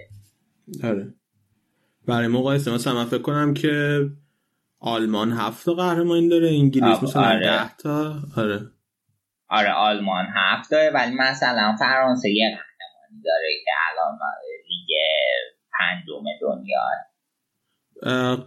آره اون قهرمانشون با مارسی که اونها پس گرفتن دیگه، یعنی اونم داستان آره. اون چی بوده چیز درست مطمئن نیستم، فکر کنم یه مسئله یه چیز داشتن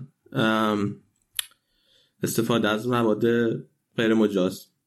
خب الان توی شمارش ها من دیدم جایی ننوشته، یعنی حسابش کردم جدی بریم. من فکر کنم که ما قهرمانی من چیز حالا حالا واسه هفته دیگه من درست در میارم تحتشو، ولی من فکر کنم که قهرمانی مارسی ازش پس گرفتن ولی چک میکنم. جالب جالب اینو من نمیدونم. خب فکر کنم که دیگه راجع فوتبال هلند هم حرف زدیم. نکته دیگه هست که بخوای بگی؟ نه دیگه واقعیتش نکاتو گفتیم دیگه تمام. آره فقط تنها چیزی که من می‌خواستم اضافه کنم این که من امروز توی اخبار دیدم که مثلا اینکه رونالد کومان که الان مربی تیم ملی هلند یه چیزی داره، یه بندی توی قراردادش با فدراسیون داره که اگر که بارسا بهش پیشنهاد سرمربیگری بده کومان میتونه یه طرف قراردادشو فسخ کنه و به پیونده به بارسا. این خبره چون من امروز خوندم برام خیلی جالب بود. حالا جالبه آره. نه. بریم تیزر بخش آلمانو بشنویم و بعدش برگردیم راجع به فوتبال آلمان صحبت کنیم.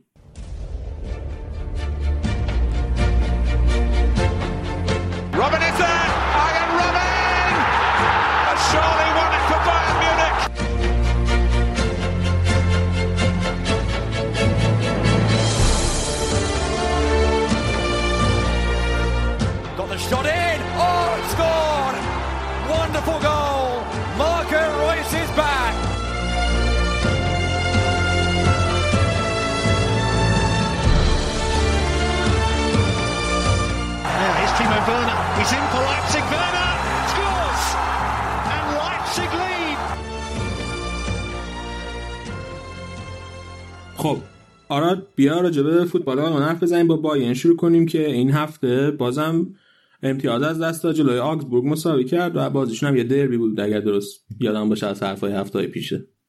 آفرین آره نه هر بازگاهی گوش کردی باری کلا بایری که سربیه دربیه بایر، چون که این دوتا شهر جفتشون توی بایر هم.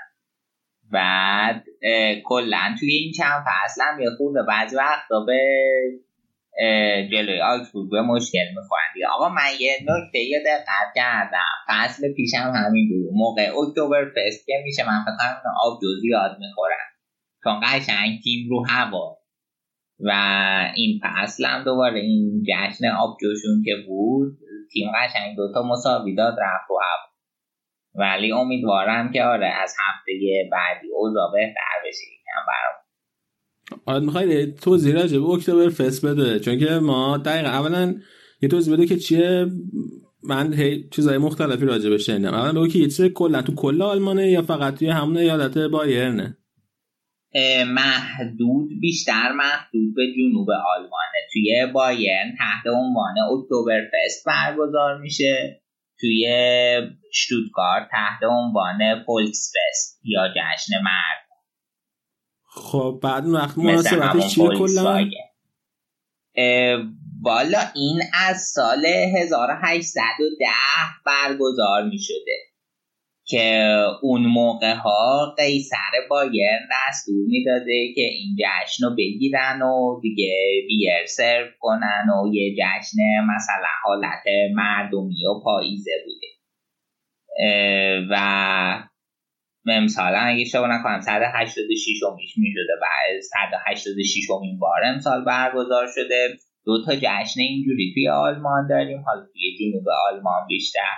یکی اینه، یکی هم جشن شیش ماه بعدشه که جشن بهارانه که به مناسبت شادی برای پایان فصل سرما انجام میشه. بعد کلن هم این جشن اینجوریه که حالا توی شوتگارت من بیشتر دیدم ولی تا کنم مونیخ هم شبیه همینه که مثلا یه شهر بازی دارن، کنار شهر بازی جشن رو میذارن و یه سری چادر مردم میتونن بشن دور همون سیر زنده است و آبجو با همه اختلاط کنن، غذا بخورن، آبجو بخورن و یه همچین جشنیه در کنار شهر بازی هم مثلا هست. بسیار جالب. ما یه چون که یکی از بچه‌های آزمایشگاه ما آلمانیه و اینم از اهالی همون ایالت بایرنه و آره خیلی هی اکتبر فست اکتبر فست میکنه. بعد من نمیدونم این کلا توی آلمان چجوریه ولی این خیلی حس افتخاری داره که زیاد میتونه الکل بخوره. کلا خیلی به خودش از این نظر خیلی افتخار می‌کنه و واقعا هم زیاد می‌خوره الکل بدون اینکه خیلی مزه. این یه بحث آره این یه بحث جداست. این هر جایی هر شهر یا حالا هر منطقه‌ای یه لیوان آبجوی استاندارد خودش رو داره.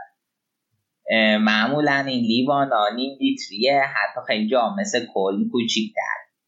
این لیوان توی ایالت بایرن بهش میگن ماس و حجمش یک لیتر و من به چشم خودم دیدم که میرنزه چهار تا اینا را به راحتی.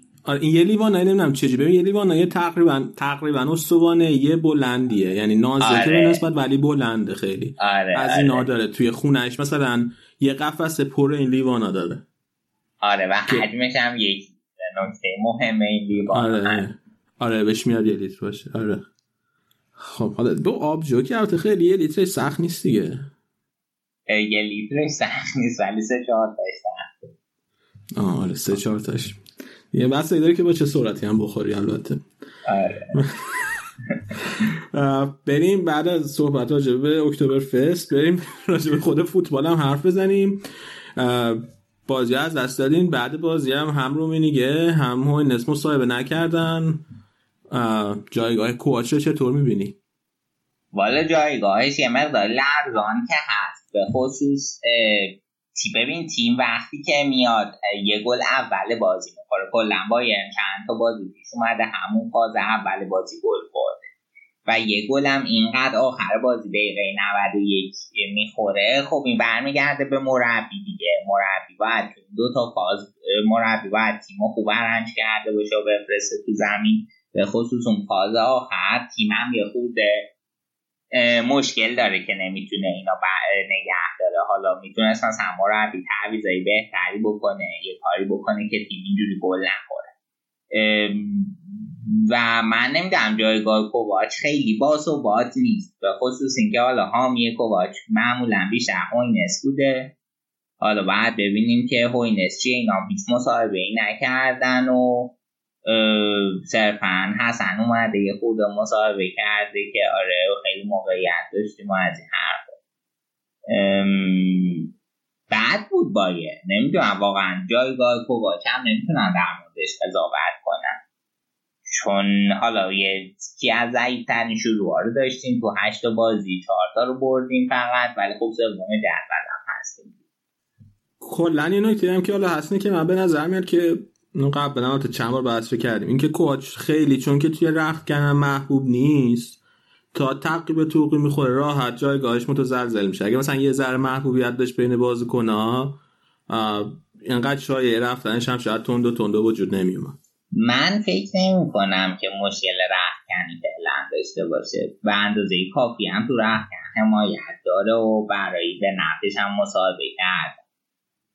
اوکی خب پس تیم صرفاً آره تیم صرفاً امروز خوب نبود. اینا ببین بیست و چهار وقتی تو بیست و چهار تا موقعیت داری و دو تاش گل میشه خوب نیست دیگه.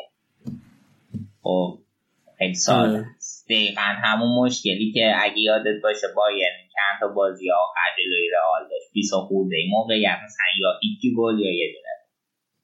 آره بازیای پی آر سال منظورت. آره آره خود تیم زد بعده، یعنی تو اینقدر موقعیت رو باید استفاده کنی دیگه. دقیقا برعکسش همون حالت بایرن تاتنهام بود که به شکل عجیبی همه موقعیت رو خیلی خوب و کلینیکال گل کرد. بعد حالا یه چیز دیگه که تو رو بایرن میخواستم راجبش حرف بزنیم، راجب مولره که یه سری خبر من راجبش دیدم که مثل اینکه ناراضیه از اینکه خیلی کم بازی میکنه به زعم خودش، و ببین به زعم خودش رو درست گفتم، به زعم خودش کم کم بازی میکنه و ممکنه که توی ژانویه حتی مثلا جداشه از بایر. نه این ژانویه جدا شدنش من فکر نمی‌کنم صحت داشته باشه، چون مولر چیزه بالاخره، مولر برند باشگاهه، از برا بچه همین بایرنه و برند بایرنه دیگه، میدونی چی میگم، یعنی نمیذارم مولر به این راحتی بره. و خودش هم بازیکن محبوبیه، خیلی دوستش دارن، خیلی خوش اخلاقه، حتی همین اواخرم دوباره مثلا با هوادارا خیلی دوستانه است، میره برشون امضا میکنه، راحت خوبه، برند باشگاهمونه. و اونا مصاحبه کرده بودن گفته بودن که حالا مولر رو توافقش رو جلب میکنیم و نمیداریم جایی بره، من بعید میدونم مولر جایی بتونه بره، ولی آره دیگه وقتی این بحث پیش اومده بود حالا شروع کرده بودن گمان زنی که مولر کجا میتونه بره، مثلا از آس میلان به عنوان یه مقاصدش چیز شد. بعد مارک اوبرمارس مصاحبه کرده که مدیر ورزشی آیاکس اوبرمارس که به نظر من مولر رو دی ان ای بایرن داره، ولی اگه تصمیم به ترک بایرن بگیره میتونه به من زنگ بزنه، من خیلی دوست دارم بیارمش تو آیاکس. بعد آره دیگه این مصاحبه‌های حاشیه‌ای در مورد مولر بود، ولی فکر نمی‌کنم جایی بره انسان. من قدیما همیشه یادمه که جایی نمیره. من قدیما یادمه که همیشه هر وقت بحث مولر میشد منچستر یونایتد هم از تیم‌هایی بود که مولر رو بهش لینک میکردن. این دفعه آره بحث منچستر. منچستر نشده. آره منچستر خیلی مولر رو همیشه میخواست، ولی مولر خودش یه مصاحبه ضد منچستر هم داره که با شواینشتایگر وایسادن و بعد خب مولر انگلیسی هم بلد نیست، بعد مولر یه لیچا رو پشتی بار منچستر میکنه، شواینشتایگر هم ترجمه میکنه که آره منچستر یه تیم خیلی خوبی و احترامش واجبه. خشنگ شاینشتاگر تریپ دو ماده علی پروین. آره خلاصه اونم جالب بود. من بعید میدونم مولر منچستر بره با تجربه این موضوع، ولی خب امیدوارم نره. بعد سوالی که من دارم، بازیکنایی که اهل خود ایالت بایرن الان به جز مولر دیگه کی هستی بایر؟ واه سوال خیلی سختیه، الان اصلا حضور ذهن ندارم. واگنر مونیخی بود که خب اونم که رفت، ولی نویر که نیست، درسته؟ نویر ماله گلزنگرش. خب بعد بواتنگ چی؟ بواتنگ مال برلین. خب دیگه کی میمونه آلمانی تو تیمتون؟ آلمانی زوله میمونه. زوله رو مطمئن نیستم مال کجاه. آقا زوله یه حالا بگون تا آره زول... آره زوله هم شیش ماه هست، حالا من راجبش حرف میزنیم. آره دیگه, آلم... دیگه آلمانی کیو دارین تو تیمتون؟ اولهایش هست که به این کنم مال طرف اشتوتگارت، حالا دروازه‌بانای بقیه رو ول کنیم. ام... خود زوله رو بذار من ببینم مال کجاست.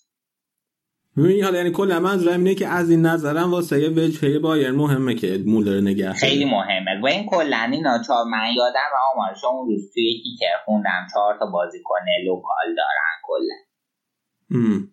خب یعنی خیلی نیست تهش. درست. آره. ولی حالا مولر هم میگم این که خیلی بازی نمیکنه و اینا خیلی هم به نظرم به کوچ ربطی نداره، چون که من یادم زمان آنجلوتی هم اون اواخرش اون فصل آخرش خیلی بازی بهش نمیرسید و حتی هاینکس هم خیلی وقتا به خامس بازی میداد. با واقعیتش واره درست میگه، واقعیتش مولر خیلی افت کرده دیگه. حالا هم میدونم مولر یه پست داره توی یه پست هم خوبه، ولی خب کلن چند وقته که این مولر اون مولر نیست حدت زیادی. خب میخوای بعد اینکه پیدا کردی که زوله بچه کجا آلمانه بیا راجع به مسئولیتش هم حرف بزنیم که به اون شهر تفریحی زیارتی سیاحتی رفت.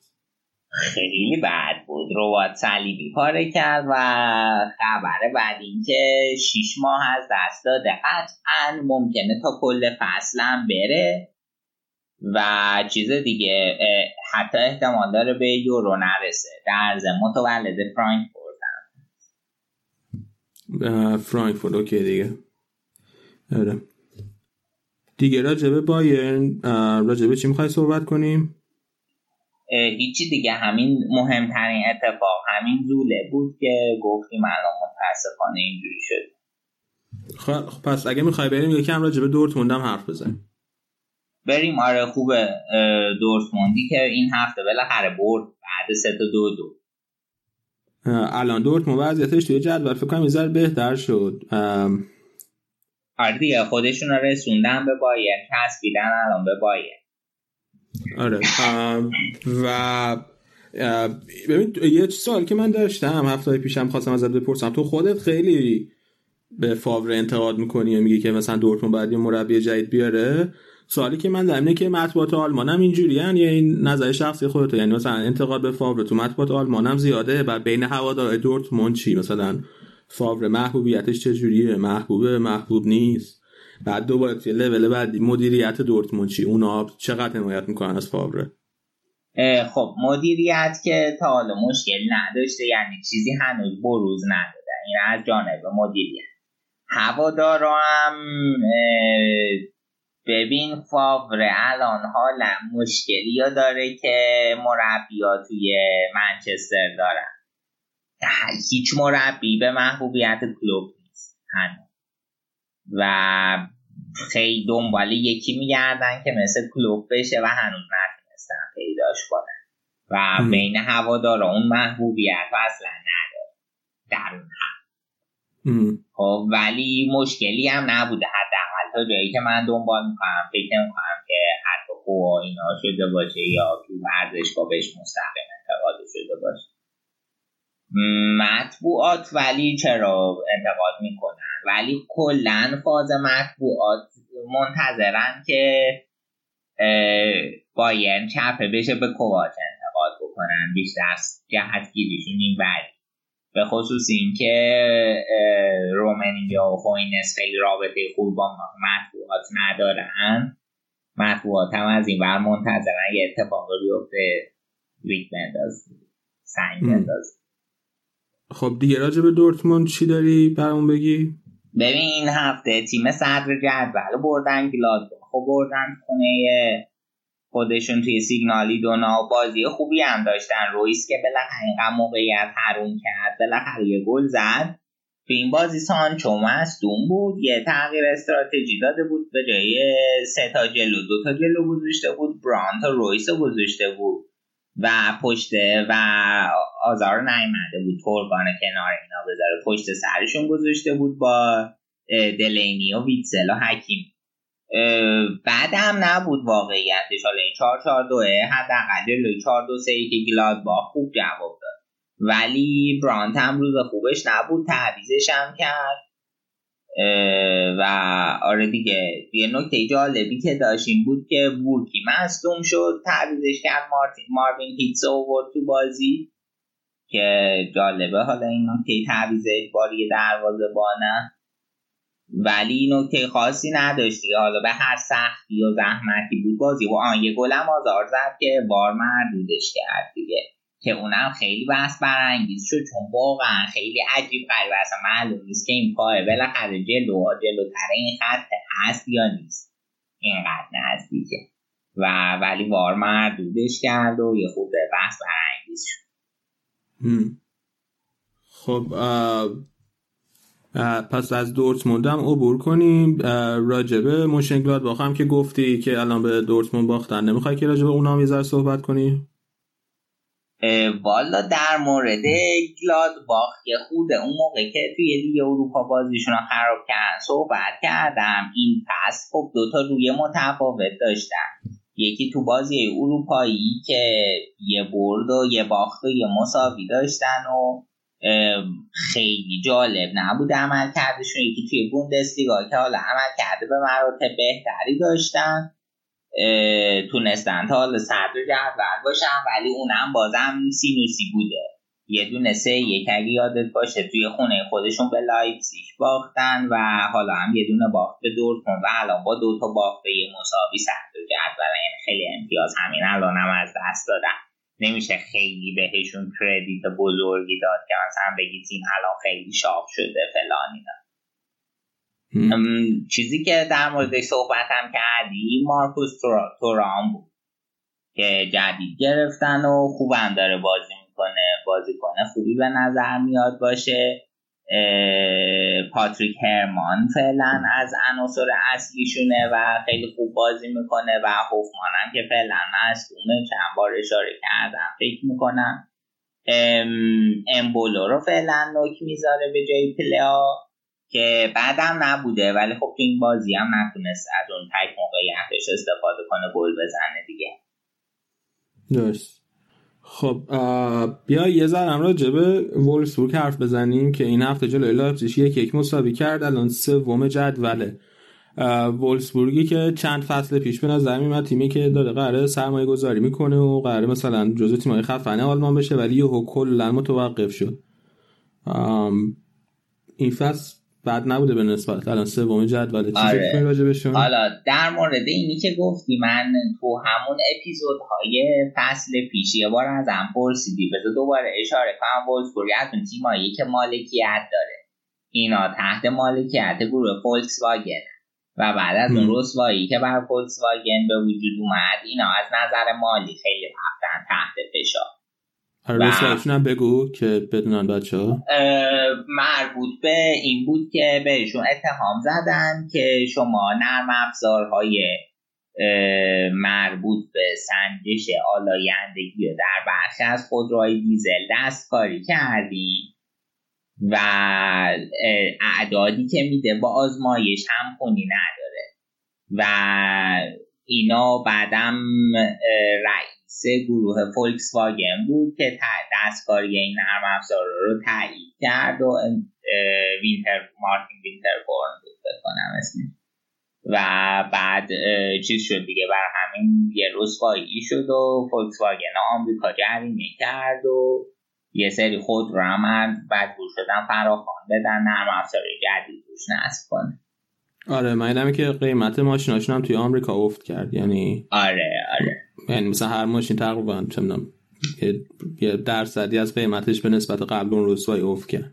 آره حالا یه چیزی هم من بگم، میگیم گروه فولکس واگن چون فولکس واگن خیلی برندهای متنوعی داره، مهمتریناش حالا چیزایی که من الان تو ذهنمه خود فولکس واگن، آودی، پورشه، لامبورگینی، بوگاتی، دوکاتی دیگه، سئات، شکودا، اینا معلوم، بنتلی، اینا معلوم تو ذهنمه و خیلی گروه عظیمیه و این مشکل فکر میکنم توی یه سری محصولات اس یو ویه، فولکسواگن، آودی و پورشه. آه یعنی واسه آودی و پورشه هم بود؟ آره دیگه، گروه از گروه فولکسواگن داریم صحبت میکنیم. ها من فکر میکنم فقط واسه خود ماشینای فولکسواگنه با برند فولکسواگن. تا جایی که من میدونم برای آودی و پورشه هم بود، ولی پورشه کاین. بعد اون وقت آودی زیر زیر مجموعه فولکسواگن خودش؟ آره آره، ولی اون یکی از زیر مجموعه پول سازشه. خب جالبیش اینه که خود فولکسواگن جزو زایدترین برنداست این وسط، همشون مارکای شاخ، برندهای شاخ، پورشه و آودی و بنتلی. آره. ببین من آره، ولی مثلا من ماشین خود فولکسواگن همینجا سرشتم، خیلی ماشین توپیه. آره نه واقعا خوبه. و مثلا خب آودی هم توی این سالها خودش از برندی مثل فولکسواگن جدا کرده، رسونده به برندی مثل بنز و بی ام و، یعنی توی این یکی دو دهه اینقدر پیشرفت کرد. بعد الان من برام سوالی که پیش میاد نه که آودی مگه خودش سهام داره بایر نیست؟ آه... خب درست میگم دیگه؟ فکر نمی‌کنم جواب سوالت رو بدونم. ببین من فکر میکنم که آودی خودش سهام داره بایر نه، اگه درست یادم باشه. و بعد الان مشکل چیز میکنم چون یه دونه هشتاد و سه درصد آودی، یه دونه آلیانس، یه دونه آدیداس. آره و این الان مشکل به وجود نمیاره اگر وقتی که فولکس واگن هم چیزه زیر مجموعه، یعنی صاحب باشگاه وولفسبورگه. سوال خوبیه، تا حالا بهش فکر نکرده بودم، ولی حالا بررسی میکنم برای هفته دیگه می. آره من برام جالب، من نمیدونستم آودی زیر مجموعه است، چون که آودی یکی از همه اسپانسر رئاله، همه اسپانسر بایر و هر سال با سه این تیم بازیکناشون هم ماشینای جداگونه در نظر میگیرن. آره اگه آره این آودی کاپ فلسفه انتخاب تیماش همینه دیگه، تیمایی که آره. اسپانسرشون. آره خب ام... حالا یه نکته الان با... نه یه لحظه وارد این شدیم، این چند وقت شایعشم بوده که فولکسواگن رفته تو فکر فروش لامبورگینی. دلیلش هم بوده که وضعیت فراریو دیده، الان لامبورگینی یه چیزی تو هول هوشه ده میلیارد یورو ارزش داره. خوب. ولی فراری قبلا عضو گروه فیات بوده، بعد که از این گروه جدا شده یهو ارزشش به سی چل میلیون سی چل میلیارد رسیده و فولکسواگن هم داره که امکان شبه تر باشه که این کار با لامبورگینی هم بکنه. خب چه سودی میرسه به خود فولکسواگن اگه اونا جداشن بعد ارزششون بره بالا؟ چه فایده داره واسه فولکسواگن؟ حداقل اون مقدار سرمایه‌شو پولشو میگیره برمیگرده دیگه، اون برندم رشد کرده برخود. اوکی آره. حالا بریم وولفسبورگ. آره آره میخواد راجعه همین خود فصل حال حاضر وولفسبورگ حرف بزنیم. والا این فصل یه وضعیت عجیب غریبی بوندسلیگا پیدا کرده، یعنی همه یه تیما نوسانی دارن بازی میکنن، از هم معلوم نیست کی واقعا مدعی. الان شالکه امشب میبرد میرسید سر باخت به هوفنهایم و خیلی وضعیت عجیب غریبی پیدا کرده دیگه. وولفسبورگ هم همین وضعیت داشته. حالا م... این هفته دوباره با لایپزیگ مسابقه ها مسابقه خوبیه آخه، توی ردبول آرنا تونستی دو دو یکی از تیم‌های مدعی این فصل رو متوقف کنیم. بازی نتیجه خوبی بوده، ولی میدونی نمیتونم قضاوت کنم روی عمل کرده یه تیم وقتی که مثلا چهار و تو تو هشت بازی چهار تا رو بردی، چهار تا مساوی کردی، یعنی عمل کرده سینوسی بوده دیگه.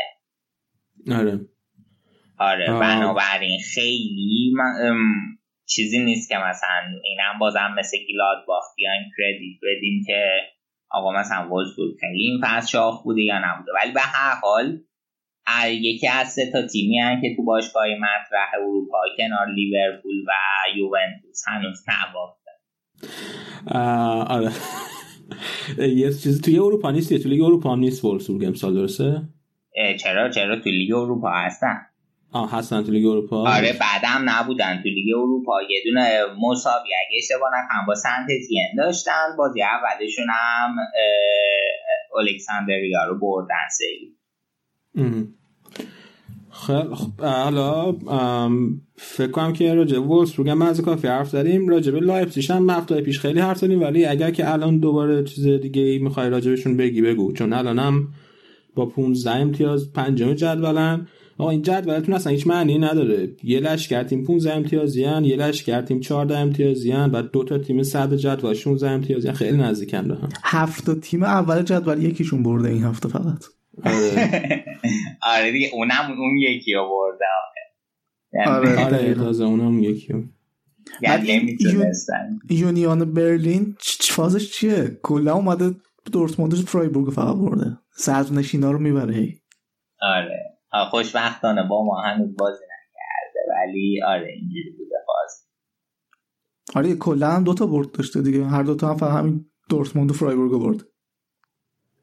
الان الان فرایبورگ هم اگه برده بود صدرنشین بودن این هفته. تیممون عقب افتاد.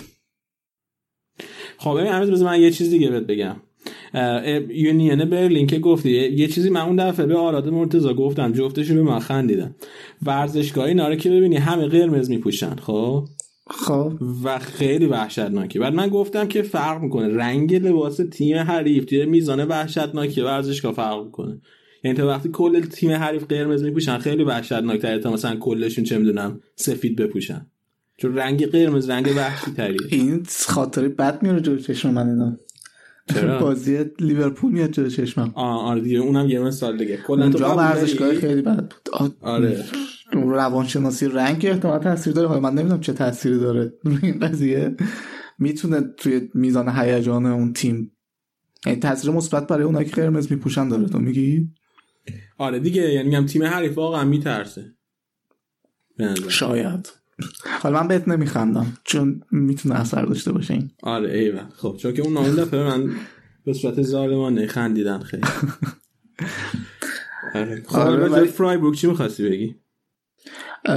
والا چیزی که حالا من ازشون دیدم این فصل خیلی خوب بازی میکنن و خیلی خوب توپو به گردش در میارن، احتمالا حالا چون که اون اسکلت اصلی تیمشون تونستن حفظ کنن، مربی هم که پنج شش فصل هست و به نظر من خیلی بهتر از پارسال دارن بازی میکنن، شاید حالا شبیه سه سال پیش که تونستن سهمیه هم بگیرن، نمیدونم اگه بتونن امسال هم سهمیه بگیرن خیلی قشنگ میشه، چون که از فصل بعد تو ورزشگاه جدیدشون هم هست و شروع زیبایی خواهند داشت اون ورزشگاه. ورزشگاهشون تا رفتی تو؟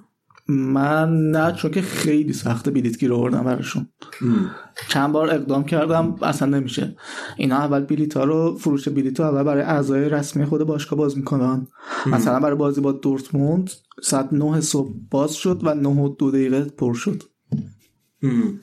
خب تو همون بازی حساس می‌خواستی بگیریم مثلا دورتموند و بایرن؟ آره آره و نه کلا هم فکر می‌کنم که حالا تو برنامه قبلی هم گفتیم از نظر درصد پر شدن ورزشگاه خیلی خوبن توی اروپا، یعنی بالای نود و پنج درصد فکر کنم، بالای نود و نه نود و نه. آره اوکی پس بریم راجع به فرانکفورت و لورکوزن حرف بزنیم که فرانکفورت سه تا زده به لورکوزن. آراد فکر کنم هر باخت لورکوزن شدیداً خوشحالش میکنم. آره آره ولی هفته ای پیش هم بحثش با علی داشتیم، من از شالکه بیشتر از لورکوزن بعدم و فکرم میکنم دلیلش این بود که تو توی آلمان از شالکه بیشتر خوشت میومد، درست یادمه؟ مشکلت منم نه والا در اون حتی ایرک بخوام بگم از سلیقه های فوتبالیمون میشه یه مقدار در تضاد با هم. آلمان و ایتالیا من سعی میکنن که هر چیزی تو طرف داری تو فوتبال ازش برحذر باشه. ما که طرفدار فرایبورگیم. نه با مشکلی ندارم که بیده بی خطر تبر کنیم. والا الان یه امتیاز شما بالاترش. آره حالا بالاخره خیلی مهم آخر بحث داره. آره آخر پس اینجور پیش بره همه همه امتیاز میشه با این وضعیتی که دوستان در پیش گرفتن. آره حالا اگر نیمه که... پایین جدول همه بردن این هفته، بالای آره. جدول مساوی باخته. آره خیلی هفته عجیب غریب بود. این باز یه هم چیز بود دیگه، لیورکوزن دوباره این فوتبال مالکانه زیباشو ارائه داد و وای وای چقدر. دوتا نکته میخواستم بگم، یکی این که این شماره شیششون دراگانوویچ فکر کنم چقدر بعد قشنگ این دراگانوویچ و هرادشکی دروازه‌بانشون روی هر سه تا گل به تنهایی مقصر بودن و اینجوری هم بود که فرانکفورت اونقدر موقعیت نداشت نسبت به لیورکوزن. لیورکوزن حداقل و برابر موقعیت داشت، خب گردش توپ و مالکیت توپ هم همینجور، ولی اینا از تک موقعیتشون بهترین شکل استفاده کردن، بازی سه هیچ کردن دیگه. حالا یکیش هم که پنالتی بود ولی پنالتی دوباره همین دراگانوویچ داد دیگه، خیلی بد بود. یعنی اصلا ضعیف‌ترین بازیکن زمینم میگم شده، توپلو داد و خطا کرد و آره نمیدونم واقعا حالا جایگزینی هم آخه به اون صورت نداره براش بذاره. ترجیح داده بود یوناتان تا هم بذاره رو نیم کرد که یوناتان تا هم خودش داستانیه، حالا یعنی گزینش اینه، کاری نمیتونه بکنه. خب نمیدونم بلعربی هم چرا گذاشته رو نیم کرد، بلعربی ها وقتی بود جای وایزر خیلی ریتم تیم بهتر شده و بهتر حمله میکردن، خوب بود خیلی. و آها یه نکته خیلی مهم هم این که فولاند این بازی نبود. خب فولاند میدونیم که مهاجم خیلی کلینیکال لیورکوزن، حالا این بازی نداشتنش و از موقعیتشون هم نتونستن هیچ گل بزنن. خب آره دیگه، اگر توی بخش آلمان حرف نداری بزنیم میتونیم بریم قسمت بعدی. نه حرفی ندارم، فقط یه اشاره کوچیک بکنم که هفته پیش توی گرند پری اوزاکا مرسدس بنز برای ششمین بار متوالی قهرمان بخش سازندگان شد، قهرمان شد قطعی کرد. اوزاکای ژاپن. آره ایبا.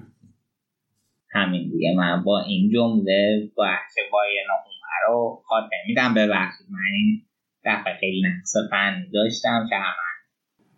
نه نه هیچ مشکل نیست دوست عزیز. خب شنونده‌های از زن بخش آلمان تموم میشه. یک پرونده هفته فصل پیشو که راجبه یکی از تیم‌های افسانه یه تاریخ رئاله الان قبل بخش اسپانیا میخوایم باز پخش کنیم. آماده میشیم میریم اونو گوش میدیم و بعدش برمیگردیم با بخش اسپانیا.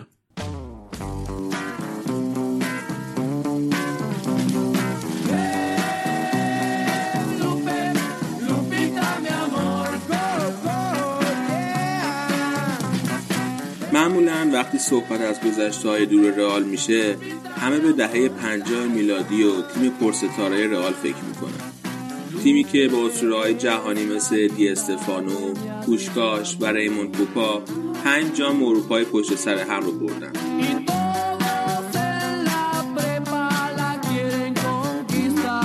توی اون سالا سیاست سانتیاگو برنابو، خریدن سوپر استارهای کشورهای مختلف و ساختن یه تیم قدرتمند بین‌المللی بود. اما توی سال هزار و نهصد و پنجاه و نه و با شروع مربیگری میگل مونیوز همه چیز شروع به تغییر کرد. مونیوز توی سه قهرمانی اول رئال توی اروپا بازیکن و کاپیتان رئال بود. مونیوز و سانتیاگو برنابو تصمیم به تغییر فلسفه تیم و استفاده از بازیکن‌های اسپانیایی گرفتن.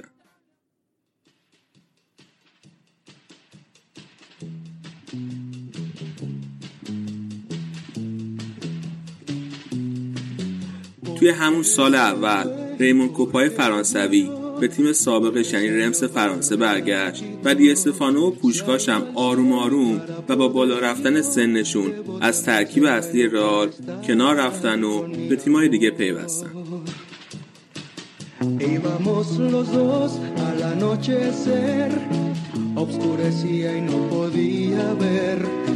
از طرف دیگه بازیکن‌های اسپانیایی جوان آروم آروم به ترکیب تیم اضافه شدن. بازیکن‌های مثل جوزه آراکوئستان، پدرو د فیلیپه، پاچین، پیری، زوکو، مانوئل سانچز پدر، فرناندو سرنا، رامون گروسو، مانوئل ولاسکوئز و از همه مهمتر آمانسیو آمارو جادوگر رئال که تازه با گلاش دپورتیو لاکرونیا رو به دسته اول آورده. کاپیتان اون تیم جوون کسی نبود به جز فرانسیسکو خنتوی افسانه‌ای که کنار دی استفانو و توی دهه پنجاه تونسته بود پنج بار قهرمان اروپا بشه.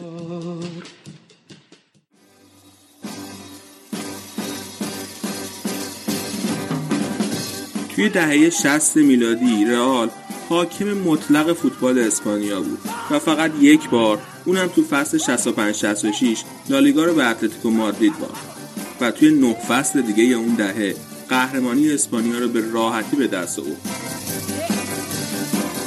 اما پروژه رئال تمام اسپانیایی توی مسابقات اروپایی یک پروژه شکست خورده به نظر میرسید. اونا اول تو فصل شصت و یک شصت و دو فینال اروپا را به بنفیکای اوزابیو و بلاگوتمن باختن و بعد از اون تو فصل شصت و سه شصت و چهار فینال رو جلوی اینتر میلان افسانه‌ای هلینو هررا از دست دادن. تا اینکه فصل شصت و پنج شصت و شش رسید و رئال با شکست دادن تیم‌های ضعیف‌تری مثل فاینورد و اندرلشت به نیمه نهایی و بازی جلوی اینتر میلان رسید. رئال توی دوتا بازی رفت و برگشت به سختی و با نتیجه دو یک شاگردای هلینو هررا رو شکست میده و میره تا توی ورزشگاه هایسل بروکسل جلوی پارتیزان بلگراد بازی فینال رو برگزار کنه.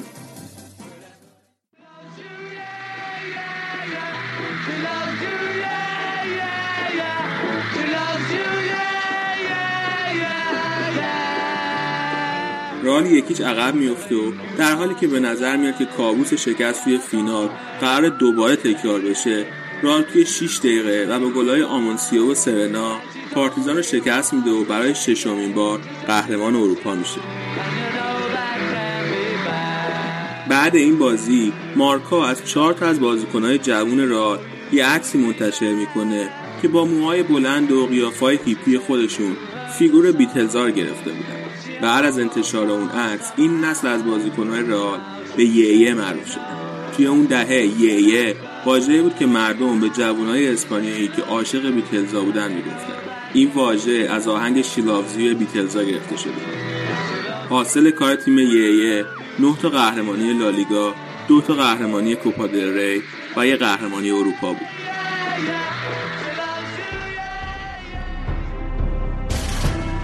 لیونل مسی Lionel Messi does it again, he's superhuman.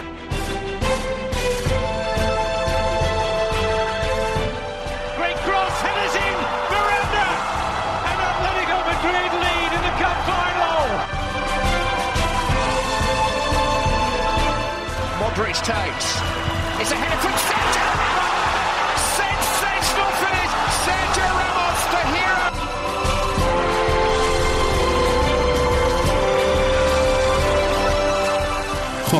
برگشتیم با قسمت اسپانیا با حضور امیررضا اینجا از طرفدارای پرپا قرص بارسلونا. امیررضا جون، کاتالونیا چه خبر؟ تا این به آتیش میکشین کل ایالتو. ما که نیستیم ولی آره به آتیش کشیده شده. خیلی اوضاع عجیب غریبی داره از نظر سیاسی که احتمالاً ورزشی هم دیگه تحت تاثیر گذاشته دیگه. هفته پیش عکسش هم حالا توی توییترمون گذاشتیم دیگه. فرودگاه بارسلونا رو به تسخیر در آورده بودن مردم و راکیتیشی که داشت کنار خیابون کنار جاده داشت پیاده برمیگشت خونه‌شون. آره میخوایی یه توضیح کوتاهی بدیم که این قضیه اصلا واسه چی شروع شده و قضیه چیه؟ چون که خیلی هم به باشگاه بارسا ربط داره. بارسا بالاخره یک باشگاه به ذات خیلی سیاسی. سال دو سال پیش سال دو هزار و هفده استقلال طلبای ایالت کاتالونیا یک رفراندوم برگزار کردن که این رفراندوم به تایید مقامات اسپانیا نرسیده بود، به تایید دادگاه مرکزیشون. آره دادگاه مرکزیشون به تایید اونا نرسیده بود و توی این رفراندوم خب استقلال طلبای کاتالونیا شرکت کردن و اونا رأی دادن که میخوان کاتالونیا جدا شه. بعد اتفاقی افتاد این بود که به خاطر اینکه این رفراندوم برگزار شده بود و می‌خواستن حالا جدا شن، یه سری درگیری پیش اومد بین پلیس و مردمی که اومده بودن اعتصاب و اعتراض. اعتصاب و اعتراض هم خیلی گسترده بود و بعد از اینکه تموم شد اعتصاب و اعتراضا، چند تا از رهبرهای این جنبش استقلال طلبانشون دستگیر شدن و توی مدت توی زندان بودن و دادگاهشون در حین پیگیری بود، در حال پیگیری بود، تا اینکه چند روز پیش، تقریبا هفته پیش بود که نتایج دادگاهشون اومد، احکامشون اومد و همشون به زندان‌های به نسبت طولانی مدت محکوم شده بودن. مثلا فکر کنم بیشترینشون بیست و پنج سال اگه اشتباه نکنم. فکر کنم بین نه تا سیزده سال. آه بین نه تا سیزده سال. اوکی. آره زندان‌های حالا چندین سال محکوم شده بودن و همین باعث شد که دوباره اعتراضا و درگیری‌های خیابونی شروع شه توی کاتالونیا. و اولین اتفاقی هم که افتاد این بود که مردم تجمع کردن توی فرودگاه، تقریبا همه پروازا رو بستن و اصلا ماشینم نمیتونست برسه به فرودگاه، یعنی پلیس ورود و خروج ماشینا رو ممنوع کرده بود که بتونه تظاهرات رو کنترل کنه. و این چیز راکیتیچ هم که گفتی، راکیتیچ بود که بعد بازی ملی برگشته بود، رسیده بود فرودگاه بارسلونا اما نمیتونست بره خونه، مجبور شده بود پیاده بیاد. آره حالا این اعتراضات توی کل هفته ادامه داشت و فکر کنم دو روز یا سه روز پیش بود که یه اعتراضات سراسری هم برگزار شد تو خود بارسلونا که از کل کاتالونیا، حتی من چیزی که خوندم و دیدم این بود که از شهرهای اطراف پیاده اومده بودن سمت بارسلونا و یه جمعیت چند صد هزار نفری به نفع استقلال کاتالونیا تجمع کرده بودن. میگم حالا بعد چیزی که من شنیدم مثل که بحث سر این نیست که از کشور اسپانیا مستقل شدن، حالا من دقیقش رو نمیدونم، شاید اشتباه هم بگم، تا جایی که میدونم اینه که بحث بیشتر مسائل اقتصادیه، یعنی چون که کاتالونیا حالا قطب اقتصادی اسپانیا و وضعشون خوبه، از نظر اون پرداختای مالیاتیشون فکر میکنم بیشتر مشکل دارن که اون مالیاتو دوست دارن که تو همون منطقه خودشون خرج بشه. آره دقیقاً اینم هست. ببین من فکر منم حالا درست مطمئنم، ولی من فکر کنم که مثلا دو دستن دیگه، مثلا یه سرشون کلا استقلال میخوان، یه سرشون که مثلا یه ذره خفیف‌تره، میگن که یا مالیاتو بعد مثلا مالیات به دولت مرکزی بعد کمتر باشه، چون که الانم تقریبا نیمه مستقلن، یعنی تصمیمات داخلی خودشونو خودشون میگیرن، ولی مثلا توی تصمیمات بزرگتر مثلا از چیز از دولت اسپانیا پیروی میکنن. آره یه چیز دیگه هم که حالا من دیدم خشم مردم رو بیشتر کرده بود، برخورد خود پلیس بارسلونا بود که انتظار این خشونت رو نداشتن و خب چون که با گلوله های پلاستیکی مثل که حمله کرده بودن به مردم و خب آسیب زده بودن قشنگ، یعنی چشم بعضی ها رو تونست، یعنی کور کرده بودن دیگه، چشم ها تخلیه شده بود. آره من اینو ندیدم. آره. چون به خاطر اینکه اون گلوله ها مستقیم خورده بود به چشمشون یا حالا مم. چند نفر دیگر حالا مجروح کرده بود، این خب بیشتر عصبانی کرده بود که حالا شاید از دولت مرکزی انتظار داشتن که یه همچین خشونتی داشته باشه و از پلیس خود بارسلونا شاید این انتظار رو نداشتن. آره من اینو ندیدم البته، چشو چشو میگه، ولی مثلا دیدم که مثلا توی فیلماشون با باتون میزننشون و با مثلا باشون واقعا با خشونت رفتار میکنن. یه کلیپی هم بود که یه تعدادی از حالا کپشنش اینجوری بود، من میگم بازم درست غلطش نمیدونم، یه تعدادی از دست راستیای اسپانیا افتاده بودن به جون یکی از استقلال طلبا و واقعا شدید داشتن میزدنش وسط خیابون. خیلی آره دیگه اوضاع آرومی نیست که آره. حالا نتیجه فوتبالی این قضیه هم این شد که ال کلاسیکوی هفته بعد لغو شد و به یه تاریخ دیگه حالا موکول شد که احتمالاً میشه توی دسامبر، و حالا اینجوری که من خوندم باشگاه‌ها سر هجدهم دسامبر به توافق رسیدن، ولی خود لالیگا دوست داره که زودتر، فکر کنم چهاردهم دوست داره که برگزار بشه. حالا نتیجه آخرش فکر کنم فردا مشخص میشه. آره ببین دو تا دو تا چیز داشت، دو تا نگرانی داشت، مثلا لالیگا واسه اینکه بر... ال کلاسیکو رو برگزار کنه تو زمان یا تو زمان خودش که بشه هفته دیگه، یکی اینکه خب اینکه رئال بیه بتونه بره به بازی برسه توی کاتالونیا، توی نیوکمپ بازی برگزار کنه، خب این کنترل بازی سخته، اینکه بتونن حتما امنیت تیم رئال رو حفظ کنن سخته، چون که بالاخره رئال هم یه جورایی به دولت مرکزی اسپانیا چیز شده، تیم درباره دیگه. حالا, حالا تیم درباره، یعنی توی افکار عمومینه که رئال متصله به دربار، حالا ربط واقعی که تو دنیای واقعی که ما نمیبینیم چیزی برست عزیز شما از آب گلالود ماهی نگیر. ولی یکی این بود، یکی دیگه یک نگرانی دیگه که لالیگا کلا دولت اسپانیا داره اینه که اینا میتونن استقلال خواهشون میتونن برن توی بازی ال کلاسیکو و خب این بازی ال کلاسیکو بازیه که خیلی زیاد پخش میشه، همه جای دنیا این بازی میبینن و اگر توی استادیوم مثلا تبلیغات استقلال طلبانه بیارن، بنرهای استقلال طلبانه بیارن، خب این چهره زشتی رو از اسپانیا نشون میده به کل دنیا و این رو هم می‌خواستن جلوشه بگیرن. و دقیقاً یکی از اتفاقایی که افتاده بود دو سال پیش این بود که بعد از اون اتفاقای اولیه که بعد رفراندوم انجام شده بود، بارسا یکی از بازیاشو مجبور شد بدون تماشاگر برگزار کنه و مدیریت بارسا و بارتومئو موافقت کرده بودن با این قضیه و خب استقلال طلبای بارسا خیلی ناراحت از بارتومئو و خیلی برخورد خشنی باش داشتن. انتقاد از بارتومئو زیاد بود، به خصوص لاپورتا که خیلی آدم استقلال طلبیه، اون خیلی از از بارتومئو انتقاد کرده بود که چرا جلوی این درخواست لالیگا بیشتر مقاومت نکرد. حالا میگم این مشکلات بوده و الان یه تاثیر فوتبالی دیگه یعنی که رو بارسا داشته بود که واسه بازیشون با ایبار که توی حالت باسکه اینا با هواپیما نتونسته بودن برن و با اتوبوس شش ساعت مسافرت کرده بودن. حالا کلا حالا بحث مسئولای بارسا شد، چیزی که من دقت کردم خیلی سعی میکنن که ملو حد وسط چی میگن جبهه گیری کنم، اعلام موضع کنم سر این قضیه استقلال طلبی. همونطور که حالا گواردیولا خیلی وسطو گرفته بود و خیلی چی میگن افراطی موضع نگرفت، اینجا همونطور فقط فکر کنم تنها کسی که یکم تندتر موضع میگیره پیک است. بابا گواردیولا دیگه چجوری بعد موضع میگرفت که افراطی نباشه؟ اون که میاد میگه که خب من طرفدار صلح هم نمیدونم باید همه آزادی بیان داشته باشن. ببینم پارسال گواردیولا حتی هم دو سال پیش دو سال پیش که این زندانشون کرده بودن توی چند تا بازی اومده بود چیز زده بود از این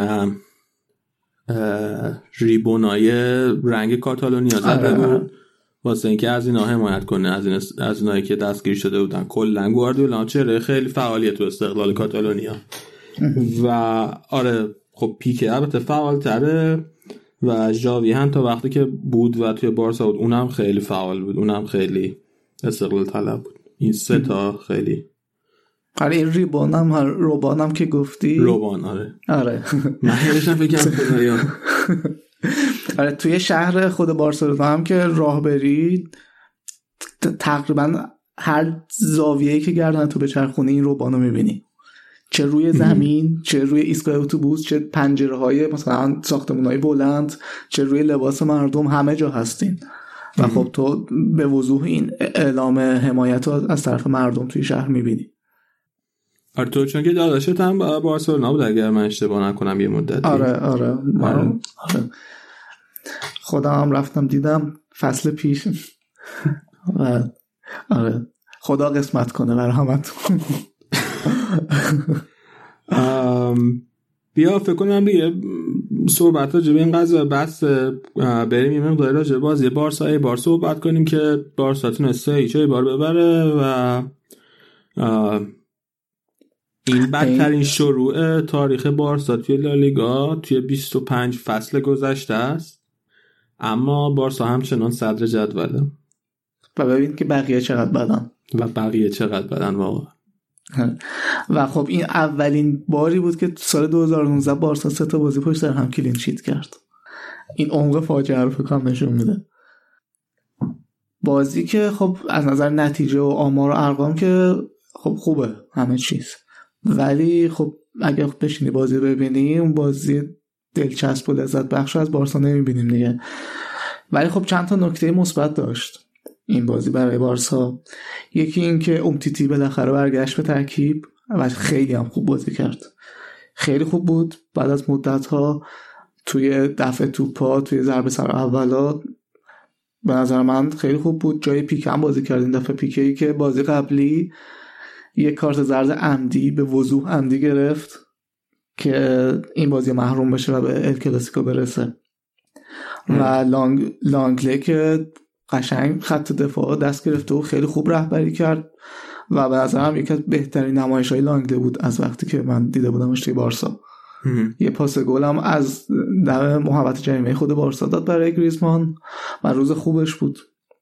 گریزمان هم همینطور. گریزمان روی هر سه تا گل نقش خیلی مهمی داشت. یه, یه گل که زد، یه پاس گل به مسی داد و یه ضد حمله خوبو برای گل سوم معماری کرد. در حقیقت اولین بازی بود که هر سه تای مسی، گریزمان، سوارز گل زدن توی بازی. آره آره و میگم روی کاغذ همه چیز خوب و قشنگ بود، ولی خب بازی بازی زیبایی نبود دیگه.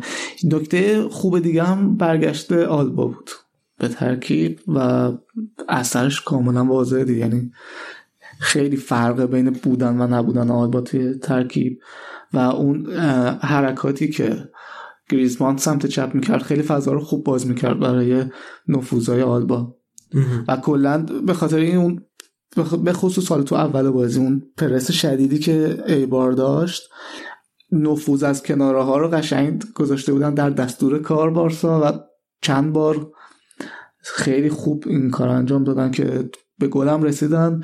دقیقه یک بازی هم یه نفوذ خیلی خوب کرد مسی که داور اشتباه کرد، یه آفساید خیلی بد گرفت، یعنی تک به تک مسی آفساید گرفت. یعنی در حالی که چیزه، یعنی این این کارو میکنن کمک داورا که پرچم نمیزنن و میسن که اون حمله انجام بشه و بعد اگر مثلا گل نشد پرچم میزنن، یا اگه گل شد میرن وار چک میکنن. این اول پرچم نزد، یکم رفت جلو مسی، بعد یهو پرچم زد و تقریبا یک متر هم پشت آفساید بود. این مشکل هم داشت. و نکته دیگه که در مورد بارسا بخوایم بگیم دیونگه که چقدر خوبه چقدر خوبه کنار آرتور واقعا یه خط میانه زیبایی رو دارن میسازن برای بارسا. و از اون طرف اون بازی پر اشتباهی که از بوسکتس دیدیم، من انتظار داشتم که تعویض بشه بوسکتس ولی نشد. نمیدونم، فکر میکنم که شاید اگر یه به مرور و در آینده این جابجایی تو مرکز خط میانی بارسا انجام بشه زیباتر بشه ترکیب، که یعنی دیونگ بیاد به سمت مرکز و بوسکتس کم کم شاید نمیدونم یا الان شاید رو فرم نیست یا شاید کم کم وقتش که کمتر ببینیمش. ببین چون که خب بارسا هم ویدال هم داره. آره خب ویدال من فکر نمی کنم که بازیکن نود دقیقه باشه ام. ولی وقتی که میاد اون تو مثلا بیست دقیقه نیم ساعتی که میاد بازی میکنه خیلی اثر داره. قبول دارم اینو. و حالا من برام سواله که چرا اصلا از بازیکن‌های آکادمیشون استفاده نمی‌کنن؟ یکی این ریکی پویک بود، اگه اسمش درست تلفظ کنم، ریکی پویک فکر کنم پویک، اون خیلی بازیکن خوبی به نظر میاد و آلنیام هست که اینا هم تو هافک میتونن بهشون کمک کنن، هم به عنوان وینگر میتونن بازی کنن. دقیقاً. و اصلا یه بازیکن دیگه موسی واگه، اینا از بارسای بی آوردنش توی بارسای اصلی و هم هم فکر میکنن که این فصل قراره بازی بکنه سمت چپ و حالا فعال با رو داریم دیگه، اینو بذاره، ولی هیچ چیز صفر دقیقه بهش بازی داده و خب والورده است دیگه. نمیدونم، من هنوز نمیدونم که چرا هست، چرا والورده هست. آره ها، یعنی تصمیماشو من خیلی به خصوص در مورد همون بازیکنای لاماسیا که اتفاقا فکر کنم این هفته چهل ساله شد لاماسیا، این چهل سال از تاسیسش گذشته. از لاماسیا خیلی استفاده نکرده دیگه. تو الان نگاه کنید فاتی هم الان دوباره چند جلسه است رفته رو نیمکت و عملا هم الان مهاجم پنجم بارسا فاتی بعد از این سه تا و دمبله. آره من میگم من اگر مربی بارسا بودم کم کم آروم آروم سوارز رو بازنشستش میکردم، با اینکه میدونم سوارز توی چند تا بازی اخیر خیلی خوب بوده، گلای خوبی هم زده، اما آروم آروم بازیکن فیکس نباید باشه. آره ده. همین کارو برای مربی سخت میکنه که یعنی شاید داشتن آماده میشدن همه ولی یهو برگشت سوارز آره. و چند تا بازی نجات داده تیمو دیگه.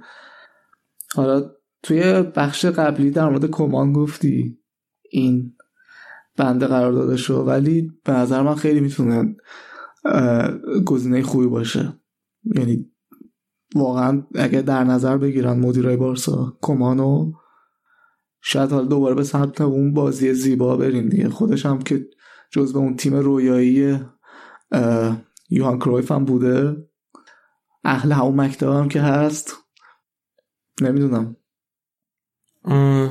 آره ولی قبول داری که کلن بارسا اصلا از اون سبک تیکی تاک هم که فاصله زیاده گرفته.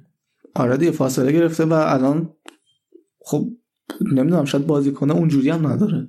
حالا با اومدن آرتور، به خصوص آرتور و دیونگ میشه انتظار داشت، ولی خب از اون طرف هم قشنگ خب سن خط حمله رفته بالا دیگه. الان مسی شما نگاه کنین تو بازی‌ها دیگه راه میره فقط، از قبل بیشتر. آره من منظورم از این حرفی که زدم این بود که حالا الزاماً این که چون رونالد کومن مثلا از فوتبال هلند میاد و اهل توتال فوتبال و اینا شاید دلیل کافی نباشه. یعنی مثلا بارسا الان بیشتر از این که نگاه کنه به اینکه کی مثلا به اون سبک توتال فوتبال بازی میکنه، کدوم مربی با اون سبک حال میکنه، باید بیشتر به نگاه کنه که یک مربی خوب و سطح بالایی بیاره که اولا بازی جذاب بازی جذاب راه بده، بازی هجومی راه بده. چون که واقعیت اینه که فرهنگ فوتبال اسپانیا فوتبال رو مثل یک شو میبینه، یعنی میخواد از تیماشون از تیمای بزرگشون میخوان که زیبا بازی کنن، حالا فارغ از نتیجه گیری. و دوم که به جوونا خیلی اهمیت بده. یعنی حالا تو بخش انگلیس‌ها جای پوچتینو و منچستر افتادیم. من فکر کنم که پوچتینو میتونست گزینه خیلی خوبی واسه بارسا باشه اگر که سابقه بازی تو و مربیگری تو اسپانیول نداشت. ولی یه مربی تو سبک پوچتینو مثل پوچتینو من فکر کنم خیلی واسه بارسا مناسبه. آره الان حالا توی ترکیب تیمم نگاه کنیم بازیکن جوون خوب خیلی زیاد داره، ولی بازم هنوز اون افراد کلیدی اون جوونا نیستن. آره دقیقاً. یعنی بجز دیونگی که خب گرون خریدنش و به عنوان سوپر استار اومده دیگه هیچ کدوم جووناش رو اونقدر بازی نمیدن. دقیقاً.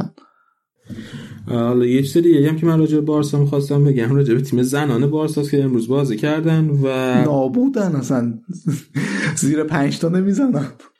آره کلا تیم خیلی خوبیه. چند تا به رئال زده بود؟ هشت تا فکر کنم به تیم زنانه، تاکون البته نه رئال، هنوز رئال لیسس میشه، زده بود. ولی اینا امروز تو بازیشون بازوبند صورتی بسته بودن به نشانه که نشانه روز اطلاع رسانی سرطان سینه است که خب توی خانم ها خیلی شایعه و اگر که زود شناسایی بشه درمانش آسونه، مختص به خانم ها نیست. آره آره توی آقایان هم اصلا خب توی خانم ها خیلی شایع تر و مهمه که اگر زود شناسایی بشه درمانش خیلی راحت. واسه همین روز اطلاع رسانی سرطان سینه هست که تستای سرطان سینه رو آقایون و خانم ها بقول تو حتما انجام بدنن. دقیقاً. آره خواستم به اینم اشاره کنم.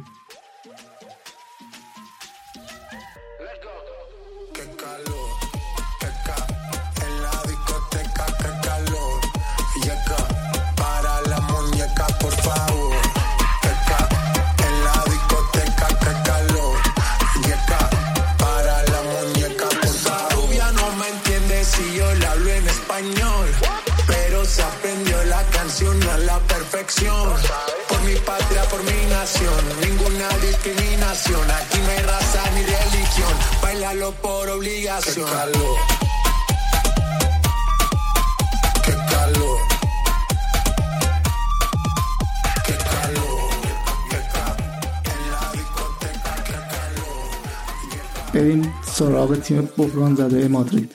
تیم بحران زده مادرید که الان میشه اتلتیکوه. تیم های بحران زده مادرید. آره تیم های بحران زده مادرید. ببین رئال بازی چهار چهار دو شروع کرد که ترکیبیه که زیدان وقتی که نمیتونه چهار سه سه بازی کنه بازی میکنه همیشه. و اولا اینکه ما کلی محروم و مصدوم داشتیم که بهشون اضافه هم شد. آره محروم البته نداشتیم، همشون مصدوم بودن که بعد یه نفر بهشون اضافه شد. میگم ببین واسکز نبود، بیل نبود، مودریچ نبود، کروس نبود و بعد آزارد هم مشخص شد که روز بازی یعنی همین رو... یعنی نه دیروز این بچه چهارمش داره به دنیا میاد و برای هم تو بازی حاضر نبود. دیروز مشخص شد. دیروز من خبرش دادم. آها میگم خودش دیروز متوجه شده. آره ولی نکته اینه که آقا الان که آزاد هم سن من توی تقریبا این اینو بهت بگم من داره بچه چهارمش به دنیا میاد. پاس بجم امروز خب دوم این که خب این مشکل رئال و بیشتر هافبک‌های رئال نبودن، یعنی مودریچ نبود، کروس هم نبود، واسکس هم که بعضی وقتا توی هافبک بازی میده بهش زیدان نبود و خب آپشنایی که زیدان داشت خیلی محدود شد. زیدان تصمیمی که گرفت این بود که بیاد کاسمیرو رو بازی بده کنار ایسکو و از ایسکو و کاسمیرو در کنار هم به عنوان یک دابل پیوت استفاده کنه. خب این مشکلی که داره اینه که ایسکو توی طول دوران بازیش هیچ وقت توی این پست بازی نکرده، یعنی هیچ وقت یکی از پیوت های دابل پیوت نبوده. با این همه زیدان اومد بهش توی این بازی بازی داد و بعد بازی هم خبرنگار ازش پرسیدن که داداش شما این برای اولین بار کلن ایسکو رو اینجا بازی دادی، ایسکو هم واسه بازی خوبی نداشت، نظرت چیه؟ بعد زیدان هم خیلی با اعتماد به نفس گفت که نه ما بازیکن‌ها هر وقت بهش هر جایی بازی بدیم بعد بهترین عمل کرده خودشو نشون بده. والا خب این حرف حرف بدی نیست، حرف درستیه، حرف غلطی نیست، اما نکته اینه که مربی هم مسئولیت داره که بازیکنو توی اون جایی بهش بازی بده که میتونه بهترین عمل کرده خودشو نشون بده. یعنی نمیشه که زیدان بردار ایسکو رو مثلا بذاره دفاع وسط بعدش انتظارش باشه که اونجا بهترین بازی خودشو نشون بده به عنوان دفاع وسط و زیدان واقعا این مسئولیت خودشو به نظر من اصلا درست انجام نداد. و بعد اتفاقی که افتاد این بود که با باز دادن ایسکو توی اون پوزیشن را دفاع رئال، خط دفاع رئال و اون مهره های دفاع رئال خیلی عملکرد ضعیفی داشتن. یه فاصله خیلی زیادی بین نیمه دفاعی رئال و نیمه هجومی رئال ایجاد شده بود و بازیکن‌های مایورکا توی به خصوص توی پانزده دقیقه اول بازی خیلی خوب از اون فاصله استفاده کردن و مایورکا یکی از تیم‌های خیلی ضعیف لالیگا، اگر که یه تیم بهتری توی جلوی رئال قرار گرفته بود شاید که نتیجه از این بدتر هم میشد. این اولین مشکلی که ما با ایسکو داشتیم. بعد مشکل دیگه بقیه بازیکن‌ها که تکی گذاشته بود کل نظر اینا خیلی تیم هجومی چیده بود، یعنی در آن واحد ایسکو بازی می‌کرد، خامس بازی می‌کرد، بنزما بازی می‌کرد، یوویچ بازی می‌کرد و یکی وینیسیوس هم بازی می‌کرد، یعنی همه اینا در آن واحد بازی می‌کردن و اینا هیچ کدومشون خاصیت‌های دفاعی ندارن. در صورتی که یه کاری که مثلا می‌تونه زیدان بکنه این بود که بیاد ایسکو رو بهش بازی نده یا خامسو بهش بازی نده، به جاش بیار به والورده بازی بده که یه بازیکنیه که یه هافبک باکس تو باکسیه که خاصیت‌های دفاعی خوبی هم داره، جنگنده است، تکلای خیلی خوب میزنه، توپا رو خیلی خوب قطع میکنه، ولی این اتفاق هم نیفتاد. دلیلش به نظر میاد که دو تا چیز باشه، یکی اینکه کلا تیم کاملا مشخص بود که مایورکا رو دست کم گرفته و دلیل دومی که حالا اونایی که از زیدان دفاع میکنن میگن اینه که والورده تازه از بازی ملی برگشته بود، همه اون بازیارا هم بازی کرده، سفر طولانی هم کرده، خواسته بشه استراحت بده. در صورتی که اگر این درست باشه از اون طرف دیگه ما یه بازیکن داریم مثل کاسمیرو که اونم تا الان نود و نه درصد دقایقی که میتونه سر برای رئال بازی کرده، واسه تیم ملیش هم همه بازی فصل بازی کرده، سفر تیم ملی هم همه رفته، سفر طولانی رفته، بازم تو این بازی بهش نود دقیقه بازی میده. در صورتی که مثلا والورده یه بازیکنیه که جوونه، بازیکنای جوون احتمال مسئولیتشون پایین‌تره، دیرتر خسته میشن و بعدم از اون طرف ما هفته بعد که اصلا بازی نداریم چون که کلاسیکو کنسل شده و بازی وسط هفته اونم جلوی گالاتاسرای، حالا اونجا مثلا میشد به والورده بازی نداد با توجه به اینکه مودریچ و کروس هم احتمالش هست که برسن، اما یه تصمیم عجیب غریب گرفت و به والورده بازی نداد و من واقعا فکر کنم که همه اینا از اینجا میاد که رئال خیلی دست کم گرفته بود مایورکا رو و دو وقتی مربی تیمت که همچین تصمیماتی بگیره، تیم حریفو دست کم بگیره، این خود به خود به بازیکن هم منتقل میشه.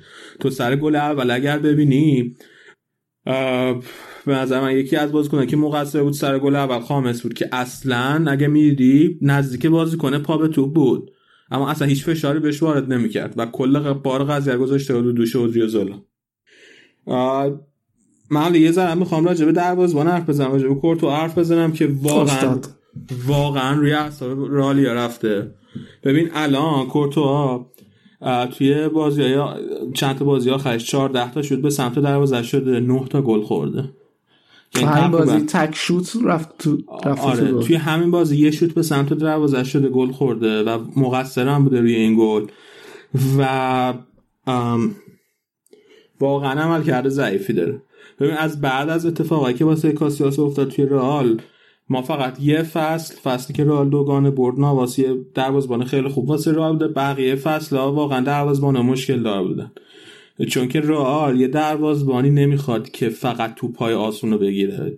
دروازه‌بانی میخواد که هفته بعد از هفته سوپر واکنش داشته باشه، هفته بعد از هفته توپ‌های بگیره که بقیه دروازه‌بان‌ها نمیتونن بگیرن. ببین اگه مثلا لیورپول الیسون داره، رئال هم همین دروازه‌بانی میخواد. اگر مثلا منچستر دخاره داره، حالا این دو فصل اخیرا قبل از اون که عمل کرده اونجوری داره که هم هر هفته داره سوپر سیو میکنه، رئال هم همین دروازه‌بانی میخواد. دروازه‌بانی توی کلاس کاسیاس قبل از اتفاقایی که باهاش افتاد، ترشتگن هم که نمیگی، ترشتگن آره نه ترشتگن هم مثال خوبیه. دروازه‌بانی که ببین هر هفته داره عکس عملای خیلی خوبی نشون میده و وقتی کورتو اصلا اینجوری نیست، ببین این میره روی اعصاب رئالیا. با اینکه کورتوا گرون گرفته نشده، قیمتی که واسه کورتوا دادن فکر کنم هجده نوزده میلیون یورو بود، اما به عنوان یه دروازه‌بان خیلی خفن اومد توی رئال، به عنوان بهترین دروازه‌بان جام جهانی اومد توی رئال و اصلا انتظار برآورده نکرده. از اون بدتر که بیشتر روی اعصابه اینه که کورتوا همیشه بعد بازی مصاحبه میکنه از بقیه بازیکن تا انتقاد هم میکنه. مثلا توی این بازی اومده از گفته که ما خیلی خوب بازی کردیم، فقط باید توی پاس‌های آخر و شوت‌های آخر دقت بیشتر می‌داشتیم. در صورتی که به نظر من کورتوا باید دقت خودش رو توی دروازه‌بانیش افزایش بده، بعد حالا به بقیه بازیکن‌ها ایراد بگیره. یعنی سعی می‌کنه که اون مشکل‌های خودش رو ببره مثلا قایم کنه پشت ضعف خط حمله. که اگه مثلا خط حمله موفق بود یه ضعف من دیده نمی‌شد. آره من نمی‌دونم چی رو داره سعی می‌کنه، ولی این مصاحبه‌ای که می‌کنه اصلا به نظر مصاحبه درست نیست. یا مثلا مصاحبه کرده راجع به اودریوزولا با این فاز که آره اودیوزولا جوونه و بچه خوبیه، نه حالا اون تکل دومی که زد و اخراج شد اشتباه کرد که اون تکل رو زد، فشار روش بالا بود. خب دوست عزیز، شما اگه کار خودت رو می درست می‌کردی ما اصلا شاید اودیوزولا فشار روش بالا نمیرفت که بخواد اون تکل رو بزنه. فاز کاپیتانم برداشته، آره قشنگ فاز کاپیتان برشه و اصلا به شدت روی اعصابه و متاسفانه دروازه‌بان دوم حالا اونقدر اصلا قابل اعتماد نیست و نمیدونم. من خیلی دوستم که رئال واقعا یه پوله حتی گنده هم اگه شده خرج کنه یه دروازه‌بان خفن بگیره. ما دو فصل پیش که کورتوا رو گرفتیم، لیورپول همون فصل آلیسون گرفت با هفتاد هشتاد میلیون. خب به نظر من اگه که همون موقع هفتاد هشتاد میلیون میدادیم آلیسون رو میگرفتیم الان خیلی وضعمون بهتر بود. میگم الان بارسا بدترین شروع بیست و پنج فصل اخیرش داشته ولی هنوز صدر جدول. خب این مشخصا یعنی اینکه رئال خیلی لغزش داشته این فصل. ام و همین اودریوزولا هم گفتم. خب خط اون تکل دومی که زد خیلی تکل بعدی بود، واقعا هیچ جای توجیهی نداره، ولی حالا اودریوزولا بازیکن جوونیه، ما میگیم به چشم جوونی آدم رد میکنه، اما اودریوزولا بعد مواظب آینده خودش توی رئال باشه، چون که الانش توی دورتموند خیلی عمل کرده خوبی داره و اگه اودریوزولا این فصل به اینجوری اینجوری بخواد ادامه بده کاملا ممکنه آخر فصل اودریوزولا یا بفروشنش یا قرضی بره یه تیم دیگه ای و به جاش رئال اشرف از دورتموند برگردونه رئال. حالا فکر کنم راجع به اسپانیا خیلی حرف زدیم. یه ذره من فقط راجع به وینیسیوس هم میخوام حرف بزنم. ببین تو چی فکر میکنی امروز راجع به وینیسیوس؟ تو اول بگو از چه نظر، یعنی که میخوای مقایسهش کنی با کسی؟ به کلا آیندهش چه جوری می‌بینی؟ الان به نظرت از رئال بعد از وینیسیوس خوشحال باشن یا شوکی باشن؟ والا شده شبیه دمبله فکر کنم ها. نه خیلی، یعنی ببین مشکل انضباطی اینا مثل دمبله نداره اصلا، یعنی کاملا در نظر تیمه. توی زمین دارم میگم. آره توی زمینش. ببین ببین وینیسیوس خیلی پارسال خیلی همه همه خوشحال بودن دربارش، خیلی عالی بود، فصل اولش هم بود، اما از همون پارسال هم یه ایراد مهم داشت، اون هم بود که تموم کنندگیش خیلی بد. ولی چون که خودش فصل اولش بود و خود تیمم خیلی وضعیت بدی داشت خیلی به چشم نمیومد یعنی کسی خیلی دیگه وینیسیوس نقطه روشن فصل بود اون موقع، خب اما الان این خیلی بیشتر به چشم میاد. توی همین بازی هم واقعا چند تا تم کنندگی خیلی بد داشت و توی شبکه‌های اجتماعی وینیسیوس خیلی خیلی تحت فشار از این نظر. ولی چیزی که منو اذیت میکنه بیشتر از تمام کنندگی، چون که تمام کنندگی چیزی که با تمرین، ببین جوونه نوزده سالشه فقط، تازه وارد نوزده سالگی شده و تمام کنندگی چیزی که با تمرین درست میشه. حتی مثلا کریستیانو رونالدو کریستیانو رونالدو هم اول کار این تمام کنندگی که ما الان میبینیم نبود و کلی تمرین کرد تا این چیزی شد که الان هست. اما اون چیزی که راجع به وینیسیوس منو اذیت میکنه قدرت تصمیم گیریشه. یعنی ببین خیلی سریع، خیلی خوب میدوه، دریبلای خیلی خوبی میزنه، تکنیکش خیلی بالاست، اما تصمیم هایی که توی بازی در حین بازی میگیره اینا اصلا تصمیم های خوبی نیست خیلی وقت. یعنی تو درسته که میتونی یه بازیکن دریبل کنی ولی همیشه الزاما کار درست دریبل کردن اون بازیکن نیست. یه موقعی کار درست اینه که یه پاسی بدی، یه موقعی کار درست اینه که فضا رو باز کنی واسه مثلا مارسلوی که کنار دستته. و وینیسیوس قدرت تصمیم گیریش خیلی بده، خیلی واقعا ضعیفه و این منو بیشتر اذیت میکنه و نمیدونم اینو من میتونه حل کنه یا نه.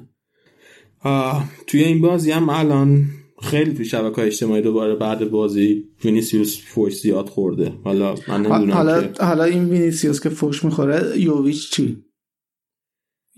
ببین آ یوویچ هم یوویچ هم توی این بازی بازی کرد. اولا که نکته جالب این که یوویچ توی این بازی نود دقیقه بازی نه و فیکس بود اول بازی و حتی یک لمس توپ توی محوطه جریمه حریف هم نداشت. و مشکل یوویچ بیشتر الان اینه که خیلی به خصوص مثلا توی این بازی اصلا خط هافک رئال اونقدر توپ سازی، موقعیت سازی واسه یوویچ نکرد. یوویچ هی مجبور خودش بیاد عقب، مثل بنزما که مجبور بیاد عقب و این مشکل یوویچ داره. حالا من نمیدونم یوویچ آیندهش توی رئال چه جوری میشه. آخه مثلا پارسال توی بوندسلیگا خیلی بازیکن شاخی بود و امسال چیزی ازش نمیشنویم. من فکر کنم حیف نشه.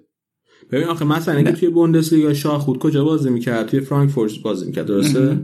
خب توی فرانکفورت مثلا چند تا بازیکن بودن که اسم و رسم خیلی خفن داشتن، اینا س... یه مثلث خط حمله خیلی خوب بودن. خب و ببین ولی یوویچ مثلا بازیکن مهمی بود اونجا، این بازیکن آره. توپا توپا بهش ختم میشه، بهش ختم میشد آره. اما توی رئال اینجوری نیست دیگه، توپا بهش ختم نمیشه. اگه میخواد خودش رو ثابت کنه باید همون چیزایی که به دست میاره رو ازشون استفاده کنه. من اینو میگم و میگم توی این بازی خیلی خوب نبود واقعا. من, من واقعا دلم برای سوخت در هند بازی، چون که اصلا توپش نمیرسید. میگم من انتقال که از وینیسیوس کنم، خب وینیسیوس رو خیلی دوست دارم، دوست دارم بدرخشه، بازیکن خفنی بشه و پتانسیلش هم داره، به شرطی که این دو تا رو درست کنه، اینکه تمام کنندگیش، اینکه هم قدرت تصمیم گیریش که خیلی رو هست. حالا اینا تقریبا چیزایی بود که من می‌خواستم درباره رئال بگم. بذار من چیزایی که نوشتم رو نگاه کنم. تنها چیزی که جا مونده اینه که تنها موقعیت رئال هم توی بازی توپی بود که بنزما زد به تیر دیگه. اما یه موقعیت رو داشت و دیگه موقعیت آنچنانی رئال نداشت. مایورکا هم فقط همون یه شوتی که توی گل رفت و واقعا بازی ضعیفی بود از رئال، واقعا بازی ضعیفی بود. حالا هم رئال هم بارسا هفته دیگه توی لیگ استراحت دارن. حالا وسط هفته چمپیونز لیگ هست ولی هفته دیگه استراحته. شاید برن به کارهای زشتشون فکر کنن و خوب بشن. یه نکته جالب که یادم رفت بگم که دفعه پیش که پرز استفاده داده بود دو هزار و شش فکر کنم، بعد از باخته به همین مایورکا تو همین ورزشگاه مایورکا بود. تاریخ تکرار میشه. آره تاریخ تکرار، نه الان تاریخ که ولی نه الان که پرز استفا نمیده ولی دیگه استفا بده نیستیم بشر. آره همین دیگه. سمت شما هم این کار یه چیزی شده، صدای پلیس میاد. صدای پلیس نیست، نه آتش نشانیه. کلا اینجایی که ما هستیم آتش نشانا و آمبولانس ها با حد اکثر صدای آجیری که میتونن رد میشن. اینجا هم همینطوره و همیشه هم همینجوره. یعنی اصلا یکی از شوک های فرهنگی که من موقعی که وارد آمریکا شدم همین بود که میدیدم آمبولانس ها. این این صدایی که من شنیدم خیلی بد نبود، صدایی که اینجاست خیلی آزاردهنده است. میدونی از کجا بود؟ این من تو خونه نشستم، پنجره بسته است، توی این خیابونی که بغل خونه من نبود این آمبولانس، توی خیابون بغلیش بود. آره این اتفاق برای منم اینجا افتاده و اینجا به ساعت هم نگاه نمی‌کنن. یعنی چهار آره نه سه اصلا سه آره. هر ساعتی که باشه ببین من خونه قبلیم بغل بیمارستان بود، برای بیمارستان بزرگ بود، خب یعنی مثلا از همه جای ایالت مریض می‌بردن اونجا. بعد این بیمارستان با هلیکوپتر براش مریض می‌آوردن. خب بعد مثلا شبا من خواب دیده بودم، بعد یهو می‌دیدم ای خدا خونه میلرزه، همینجور خونه داره میلرزه، همینجور هلیکوپتر رد میشه. از وضعیت بدی بوده، یعنی اصلا خیلی خونه قبلی از این نظر خیلی بد بود، چون بغل ریل راهنم بود، اون راهنم قطار هی میرفت و میرفت دیگه. من شب ارزون بود نه آره، ولی نه من خب خیلی حال خوبی های دیگه هم داشت. بغل بغل سوپری بود و بغل لباس فروشی بود و این چیزا هم داشت، بغل ایستگاه اتوبوس بود. این آدم بیا در مورد اینا حرف بزنیم به جای رئال و اینا چه کاریه. آره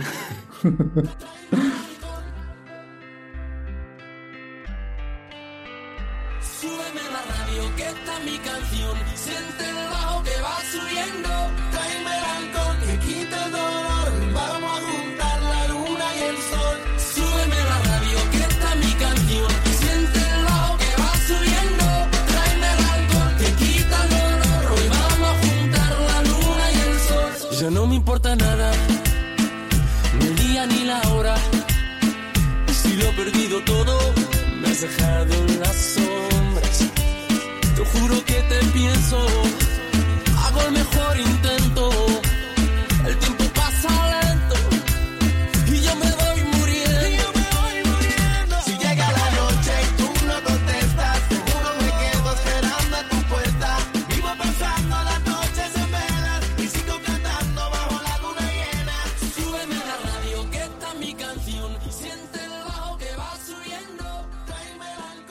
یه ذره راجع به اتلتیکو مادرید و والنسیا هم حرف بزنیم که این هفته با هم بازی کردن توی واندا و بازی خیلی سردی بود، به شدت بازی سردی بود. بازی هم یک یک تموم شد با اینکه اتلتیکو همه مهرهای هجومیشو گذاشته بود توی زمین، یعنی دیگو کاستا توی زمین بود، موراتا توی زمین بود، جاو فلیکس توی زمین بود، بعد ساولو گذاشته بود توی زمین و همه توی زمین بودن، ولی بازم آنچنان موقعیتی اتلتیکو نتونست بسازه. یه پنالتی گل کرد دیگو کاستا و والنسیا هم دقیقه چند بود، فکر کنم هشتاد و چهار هشتاد و پنج بود که یه ضربه آزاد خیلی قشنگی زد با پاره خوب. فکر کنم هشتاد و دو بود. آره. یه ضربه آزاد خیلی قشنگ زد پاره خوب، باز یک یک تمام شد. گوشه هم نزد، از اوبلاک بعید بود اینو گل بخوره. چریه به نسبت گوشه بود دیگه، ولی خیلی خوب بود، خیلی خوب. آره خیلی قشنگ پاره خوب کلا ضربه آزاد زن خوبیه، به رئالم قبلا گل زده ضربه آزاد. و ژاو فلیکس هم مصدوم شد توی این بازی، فکر کنم یک ماه. من آخرین خبر که خوندم سه هفته الا چهار هفته قرار نباشه. آره حدود یک. حالا بعد ببینیم که چه جوری میشه. ژاو فلیکس هم بعد اون پیش فصل خیلی خفنی که داشت تو طول فصل، اونقدر خفن نبوده مثل پیش فصلش، ولی خب حالا اونم جوونه دیگه، اونم بازیکنای جوون بالا پایین زیاد داره. آره. آره یک کردیت هم بدیم به گرانادا که همچنان خودشون بالا حفظ کرده. آره الان سوم جدول درسته. آره هفده امتیاز است. این هفته هم اوساسونا رو زدن و اینا خوبن دیگه، همسال زیبا بازی میکنم. آره تیم خیلی خوبی شده گرانادا. سوسیداد هم فکر کنم تیم خیلی خوبیه این فصل. سوسیداد دلیل اینکه تیم خیلی خوبیه این فصل اینه که باز کنه قرضی رو آلتوش بازی میکنه آقای اودگارد. آره این انگلیسی زبان ها به اودگارد میگن اودگارد اودگارد گاد اود خدا. آره خیلی فکر کنم که کم کم میتونیم قسمت اسپانیا رو هم ببندیم.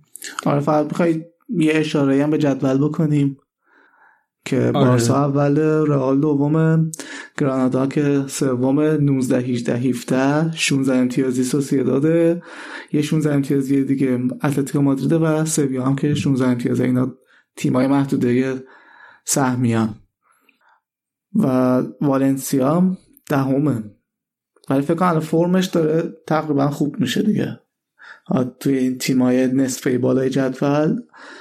بعد از بارسا فکر کنم فرم والنسیا خوب باشه. الان بارسا چهار تا برد پشت سر هم پیدا کرد بعد از اون شروع خیلی بد و فعلا سعودیه روندش.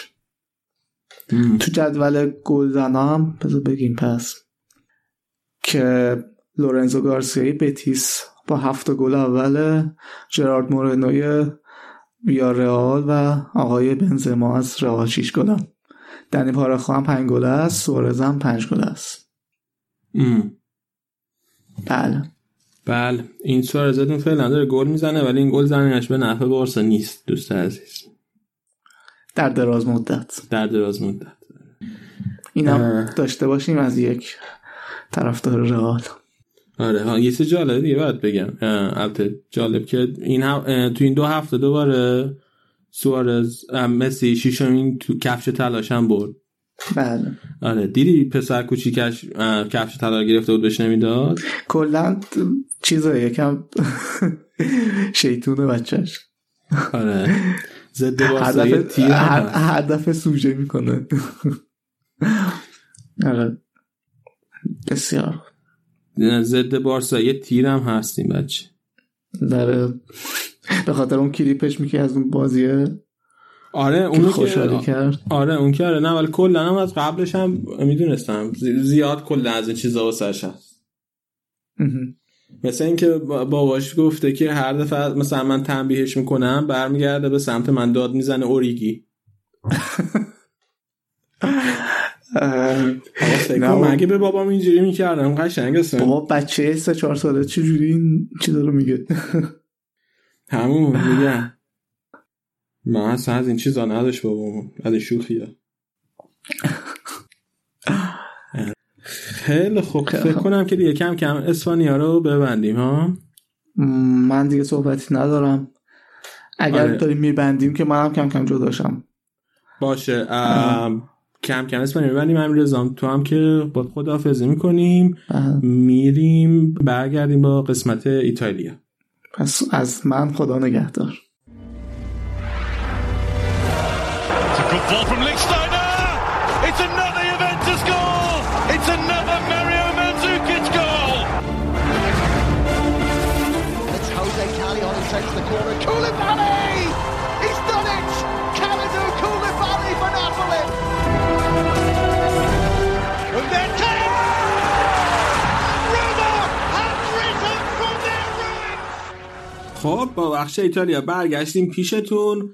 الان دیگه امیررضا و آراد از ما جدا شدن همونجوری که دیدین و برای بخش ایتالیا رشاد به اون ملحق شده.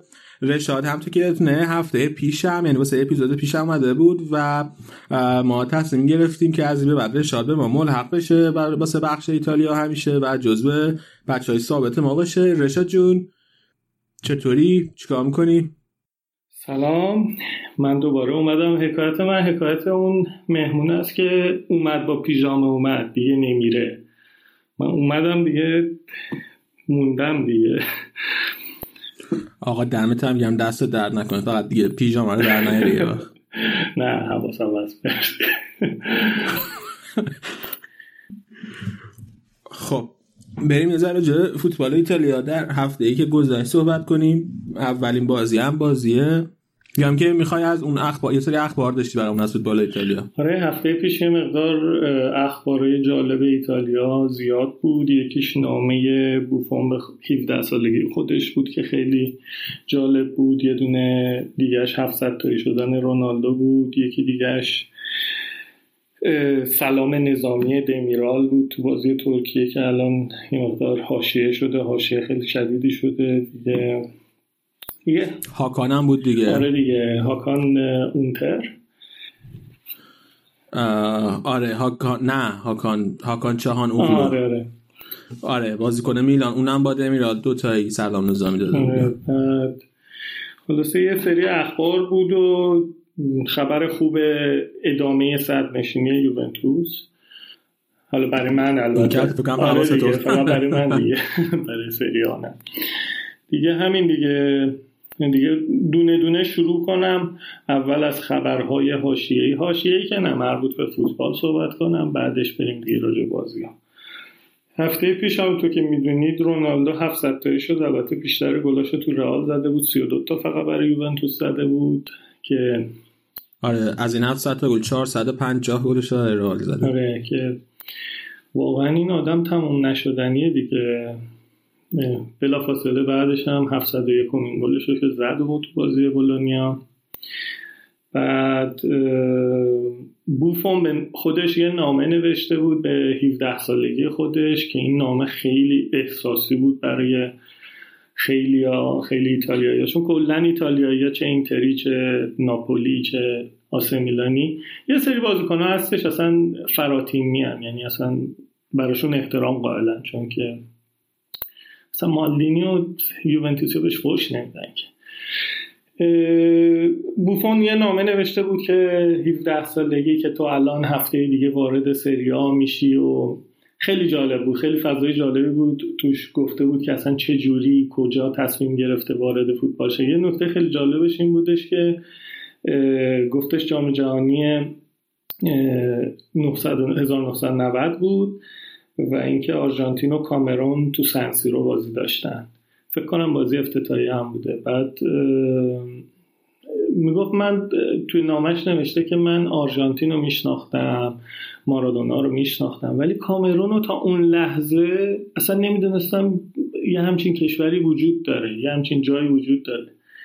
و اینکه میگه بازی رو نگاه کردم، مادر بزرگم تو آشپزخونه داشت ناهار رو درست میکرد یه روز گرم تابستانی، حالا زیاد تو جزئیاتش نمیرم، ولی خب خیلی فضاسازی قشنگی کرده و میگفت دروازه‌بان کامرون که من تا بیست قبلش نمیدونستم یه همچین جایی تو دنیا وجود داره، توماس امکونو بود که خیلی توپا رو سیو میکرد و اینکه خیلی ضربه های آنچنانی رو دفع میکرد، ضربه دست خیلی خوبی داشت و همونجا بود من تصمیم گرفتم من باید دروازه‌بان شم.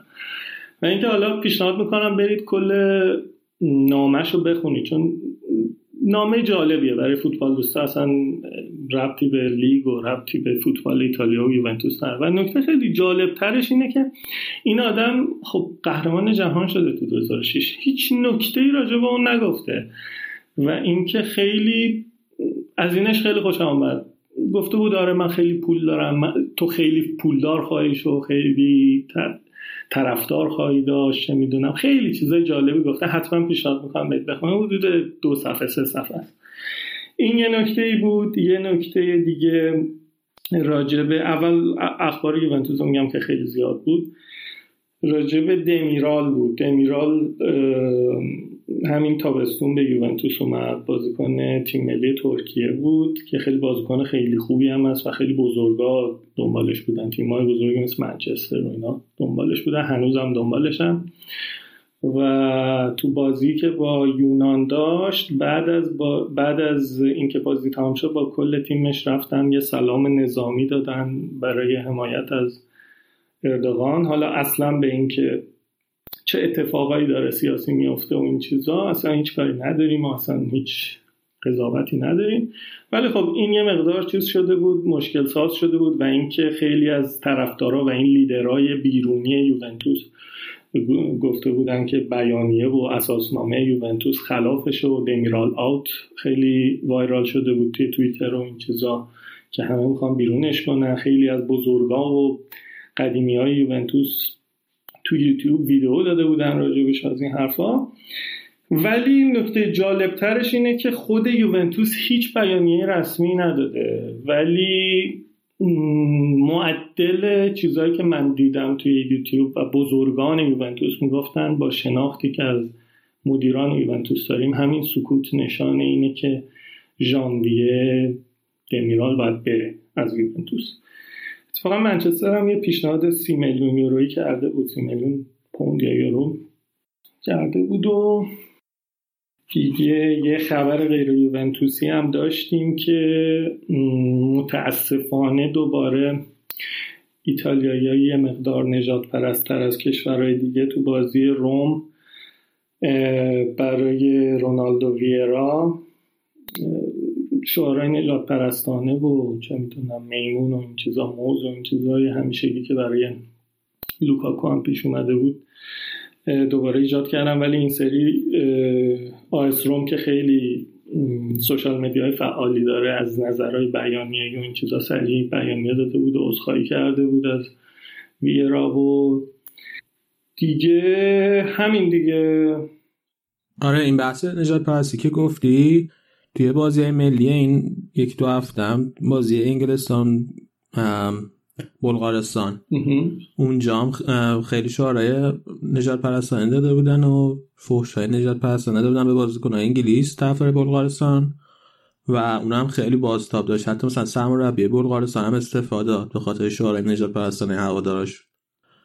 و این میگم نجات پرستی تو فوتبال واقعا این مشکلیه که خیلی ریشه داره، همه جام تقریبا هست و نمیدونم چه جوری هم میشه حلش کرد. من دیگه همونجوری که گفتم متاسفانه نجات پرستی چون تو فوتبال اخورش میاد بیرون یه مقدار چیزا، کلا امیدوارم که ماها خودمونم سعی کنیم کمتر نجات پرست باشیم و اینکه این اتفاقات اتفاقای زیاد جالبی نیستش که حس کنی متفاوتی با بقیه. سه همین آره.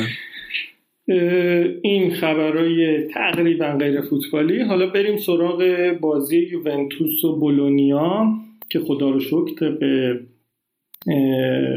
صحبت که هفته پیش داشتیم که ماوریتسیو ساری هی داره ترکیب عوض میکنه، ترکیب این هفته‌ش هم چهار سه یک دو بود، همونجوری که دقیقا مثل اینتر با دو سه تا تغییر مثلا رابیوتو گذاشته بود و دیگه جای دیبالا هیگواینو گذاشته بود و اینا یکی دو تا تغییر داشت.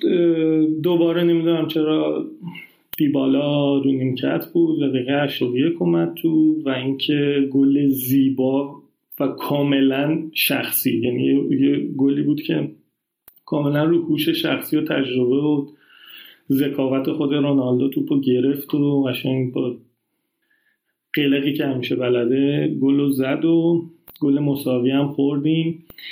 بعدش این چیز یوونتوس یه مقدار خوشحال کننده است که سریع تونست بازی رو برگردن. تو بولونیا خب نسبت به تیم‌های اروپایی رقیب سرسختی نیست و اینکه تیمیه که متاسفانه این هم یه خبر بدیه که میهایلوویچ، نمیدونم میدونید یا نه برای شنونده حالا اونایی که نمیدونن، میهایلوویچ تابستون سرطانش قطعی شد و اینکه تشخیص دادن که سرطان داره، ولی بولونیا یه کار خیلی قشنگی که کرد قراردادش باهاش ادامه داد، حتی بازی اولش هم از بیمارستان داشت تیم رو رهبری میکرد.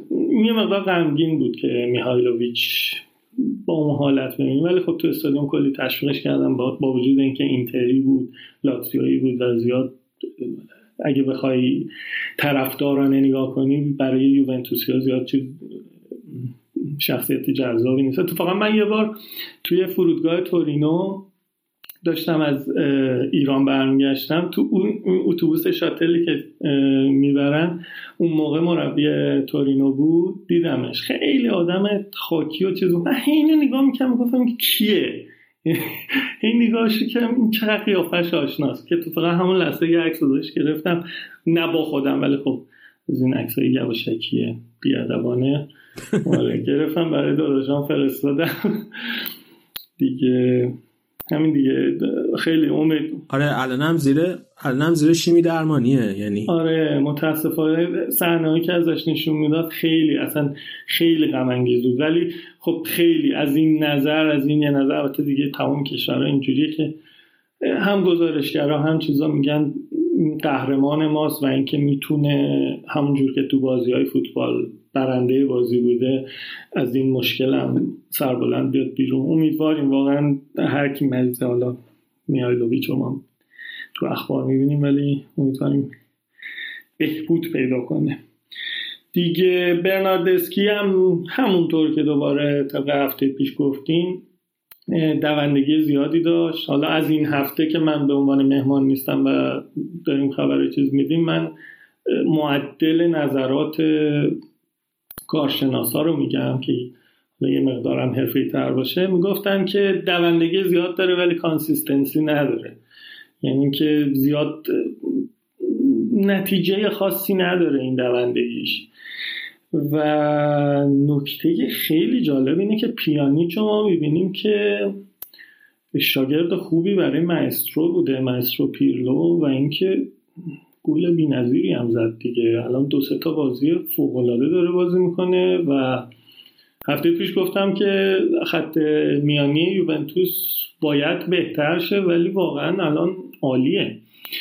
این پیانیچ خیلی داره به قشنگ رهبر تبدیل میشه تو میانه میدون یوونتوس و اینکه خیلی قدرتمند داره بازی میکنه، قشنگ مدیریت میکنه تیمو، گل میزنه، خیلی خوبه، پاسای تو عمق خوب میده و اینکه به پختگی رسیده دیگه. باد ولی آقا چیزه، حالا اینکه در مقام شاگردی پیرلوه من قبول دارم، اما بنده خدا موقعی که از روم خریدینش خودش برای خودش ستاره‌ای بود، یعنی کسی بود واسه خودش. من آخه بازیکنی مثل پیانی شاید برای روم، حالا یه مقدار شخصیش چیز کنم، شاید برای روم ستاره باشه، ولی برای تیمی مثل یوونتوس که ندوت داره، پیرلو داره، چه میتونم بازیکنای آنچنانی توی خط چیز داره، زامبروتا داره، باید خیلی سطحش بالاتر باشه. آره خیلی خوب بوده همیشه، ولی الان داره به پختگی، اون پختگی که پیرلو داشتش که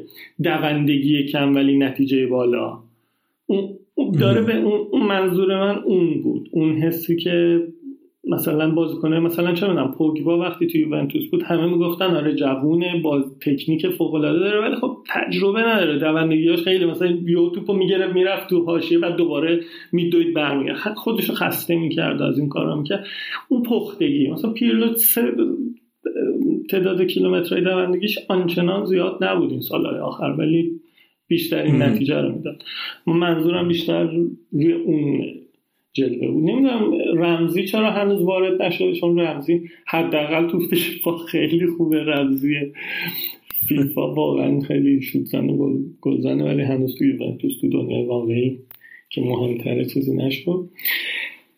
دوباره یوونتوس بازی و با حداقل نتیجه برد و دو یک و صدر رو نگه دار. البته اینتر هم همینطور، اینتر هم از اون بر خب ببین قبل اینکه این سراغ اینتر راجبه خطایی که یعنی صحنه جنجالی که به نظر میاد دلیخت توش هند کرده، آره آره راجبه اون نمیخوای حرف بزنی؟ آره توی چیز دلیخت یه صحنه هند کرده که همین الان یکی دو تا سایت هستش اصلا مخصوص خود یوونتوس تو تو یوبه و این چیزا، خیلی مثل همین موارد همیشه یه پنالت دیگه که یه عده میگن بوده یه عده میگن نبوده، یعنی هنوز به اجماعی نرسیدن و اینکه نمیدونم، شاید نمیشه گفت، ولی شاید به خاطر اینکه نمیخواستن چند هفته پشت سر هم چیز بده داورام، نمیدونم نمیدونم ولی احساس من اینه که یه مقدار باش مهربونی کردن، یعنی مهربونی باش برخورد کردن. پس این تو هم قبول داره که به نظر میاد پنالتیه؟ به نظر من آره بود، ولی میگم یه مقدار نظر شخصیه، چون که کارشناسا هم دارن میگن که نصفشو میگن بوده نصفشو میگن نبوده، دست به توپ توپ بده، از این بحث اینجوری هم هستش دیگه، ولی دیگه بازی تمام شده، نتیجهش هم مشخص شده دیگه. و این که سیو بی‌نظیر بوفون هم که حالا بعد نامش ببخشید قطعت کردم، سیو بی‌نظیر بوفون، حالا درسته خروجش اشتباه بود، ولی خب بوفون واقعا بارها بارها سوپر جیجی بودنش رو چیز کرد و امیدواریم با این برگشتش که اومده شما رفت تا هفته به یاد سال اول دروازه‌بانیش تو پارما که هفته هفت پوشیده بود، فکر کنیم حالا امسال سال آخرش حالا اومده به امید یو سی ال، امیدواریم امسال ببره و به آرزوش برسه و خداحافظی کنه. باید. امیدواریم ما البته از اینجا امیدواریم که همچین اتفاق نیفته، چون که یوونتوس نباید قهرمان بشه دیگه، با این رئال و با این بارسلون متاسفانه رقیب چیز رقیب است، هیچ ایرادی نداره. من ترجیح میدم که لیورپول برای دوم فصل متوالی قهرمان اروپا شه. چیزی اینقدر تنفر راجبه بابا خواهر یوونتوس و رئال با هم خواهرن. آقا ما چه خواهر برادری باشیم؟ نمیدونم، منم زیاد خوشم نمیاد از رئال مادرید. البته آره منم اگه رئال قوی بود ترجیح میدادم بارسلون چیز بشه. نه نه مشکلی با یوونتوس ندارم، من دوست ندارم رونالدو با تیم دیگه قهرمان همیشه. آره فعلا که داره اسطوره بودنشو واقعا ثابت میکنه. و این نکته جالب، آها یه نکته جالب، حالا باز هی من فلش بک دیگه رشته افکارم هی از این ور میپریم و راجع به بارسلون داشتید صحبت میکردید. یه نکته فوق العاده جالب از این فکتای فردوسی پوری اینه که ژرارد پیکه یه فوتبالیستی بوده که اگه فوتبالیست هم نمیشد همه اینقدر موفق و پولدار بود، چون این آدم توی رشته اقتصاد تو هاروارد پذیرش داشته. یعنی اینکه و هنوزم که هنوزه تو سرمایه‌گذاری اقتصادی خیلی درآمد داره و فوتبالیستی که آنقدر یعنی اونقدر نیازی به فوتبال نداره، واقعا آدم باهوشه. حالا یه سری اخبار بود که میگفتن آره با مادرش ازدواج کرده، این مقدار به نظر من چی شد با کی ازدواج کرده؟ با مثلا میگن اختلاف سنیشون نمیدونم چند ساله با شکیرا. آها با مزه شکیرا هم سن مادرش. آره اوکی بعد یه مقدار انتقادای بی ربط میکنه. نه آقا من که از پیک جوان ترم، اگر میتونستم با شکیرا ازدواج کنم لحظه ای فرصت رو از دست نمیدادم. الان هم اتفاقا یه عکسی گذاشتن توی توییتر از خودشون که واقعا صلوات بفرست. دقیقا آدم فوق العاده باهوش و قابل احترامیه پیکه و اینکه همین دیگه آدم باهوشه، قابل احترام بودنش رو نمیده. آدم نه ولش نظر من دیگه مهمان نیستم اینجا. خواستم راجع به سرخیو راموس یه مقدار چیز بگم ولی خب هیچی، همین فقط میگم سرخیو راموس. نه راموس هم من اصلا چیز نیستم، احتمالاً طرفدارای تیمای دیگه اصلا ازش خوششون نمیاد. اصلا بازیکن فوتبال انتخاب شد. البته این آمارای سایت‌های توس... چیز دیگه. توسط کی؟ مثلا احمدی و اینا، آدم فردوسی پرو احمدی و از این سایتایی که نظر سنجی می‌کنن. بله.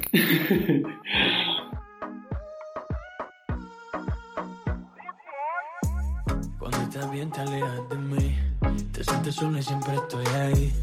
Es una guerra de toma y dame, pues dame de eso que tienes.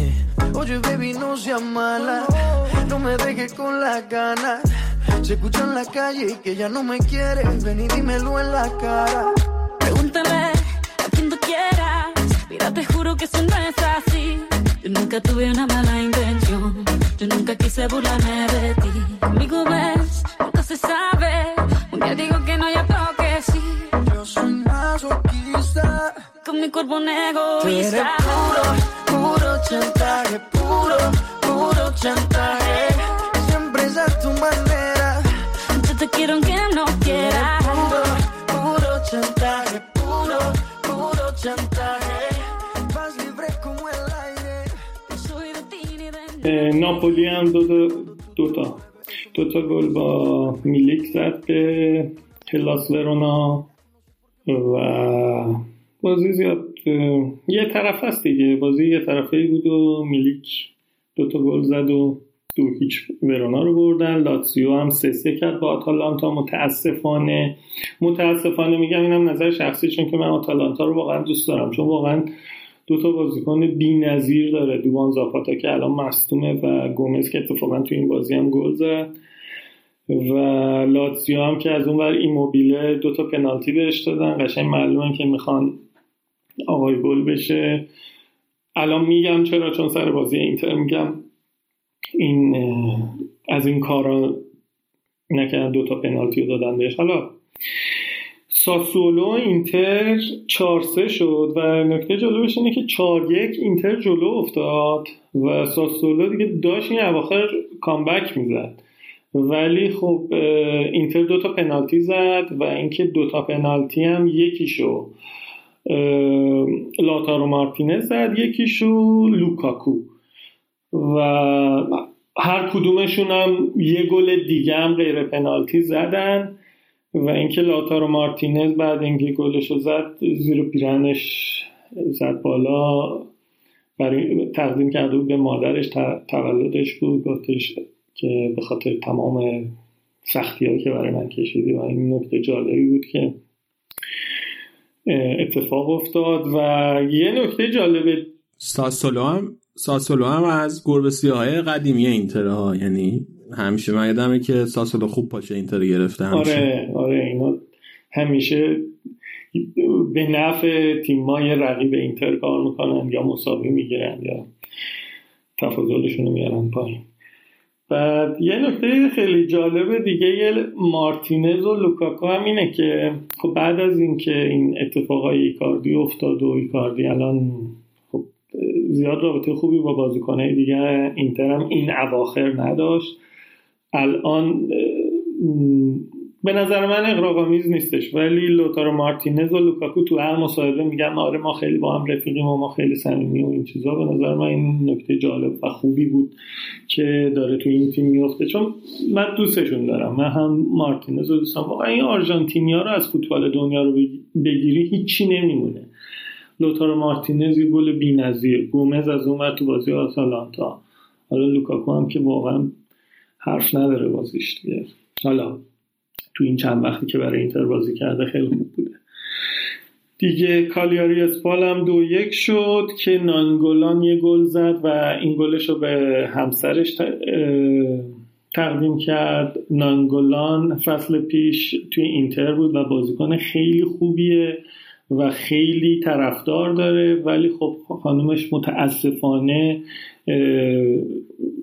مبتلا به سرطان شد و توی اینستاگرام چیز کرد، اعلام کرد. و اینکه نانگولان، حالا دو سه تا روایت هست ولی روایتی که من دوست دارم باور کنم اینه که نانگولان برای اینکه خانمش برای کالیاری بود رفتش که پیش خانوادهش باشه، و اینکه واقعا از خودگذشتگی خیلی میدونیم تو دنیای فوتبال اتفاقات کم میفته که بازیکن حالا درست سی و یک سالشه آخرای فوتبالشه به اصطلاح، ولی از خودگذشتگی کرد و با اینکه خیلی پیشنهادهای خوبی داره یا حداقل میتونست تو هم اینتر باشه و تو یو سی ال بازی کنه، گذاشت رفتش تو ساردنیا برای کالیاری بازی کنه. و اینکه همش هم همه گلاشو تقدیم میکنه به خانومش. این خیلی خیلی جالبه. امیدواریم هر کی این مشکل‌ها مربوط به فوتبال داره یا غیر فوتبال مشکل‌ها اینجوری حل شه. پارما پنج یک جنوا رو زد و این خیلی نتیجه جالبی بود، چون پارما یه تیم خیلی قابل احترامیه، بازیکن‌های خیلی خوبی رو به فوتبال ایتالیا معرفی کرده، بوفون، کاناوارو، کرسپو دیگه، خیلی بازیکن‌های خوبی داره. و یادم چند فصل پیش داشتش میرفت سری سی اصلا داشت منحل میشد، بوفون یه یه پول خیلی زیادی رو بهشون چیز کرد، کمک کرد برای اینکه بتونن سرپا وایسن و این چیزا. و اینکه تیم قابل احترام بازیکن سازیه، مثل آژاکس هلند، یعنی بازیکن خوب میسازه میده به این برون بر. اودینزه هم یکیچ تورینو رو برد و بلوتی دوباره هیچ کاری نتونست بکنه. سامپدوریا و روما هم بازی صفر صفر بود. رانیری مربی سامپدوریا جلوی تیم سابقش روما بازی کرد و اون اتفاق نجات پرستانه که اول برنامه گفتیم اتفاق افتاد، که این اتفاق زیاد میفته تو فوتبال ایتالیا متاسفانه.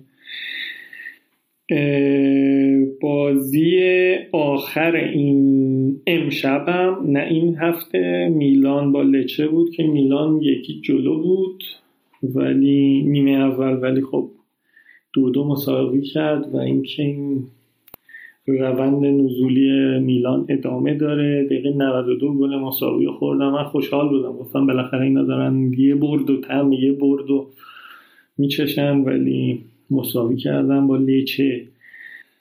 و یه کاریکاتور عمر مومنی کشیده بود سه چهار روز پیش راجع به دویلزا، حالشون خوب نیست، و عکس منچستر، این دویل منچستر یونایتد و دویل ایسی میلان رو کشیده بود که عصا دستشونه و pray for devils یه همچین چیزی هشتگ گذاشته بود.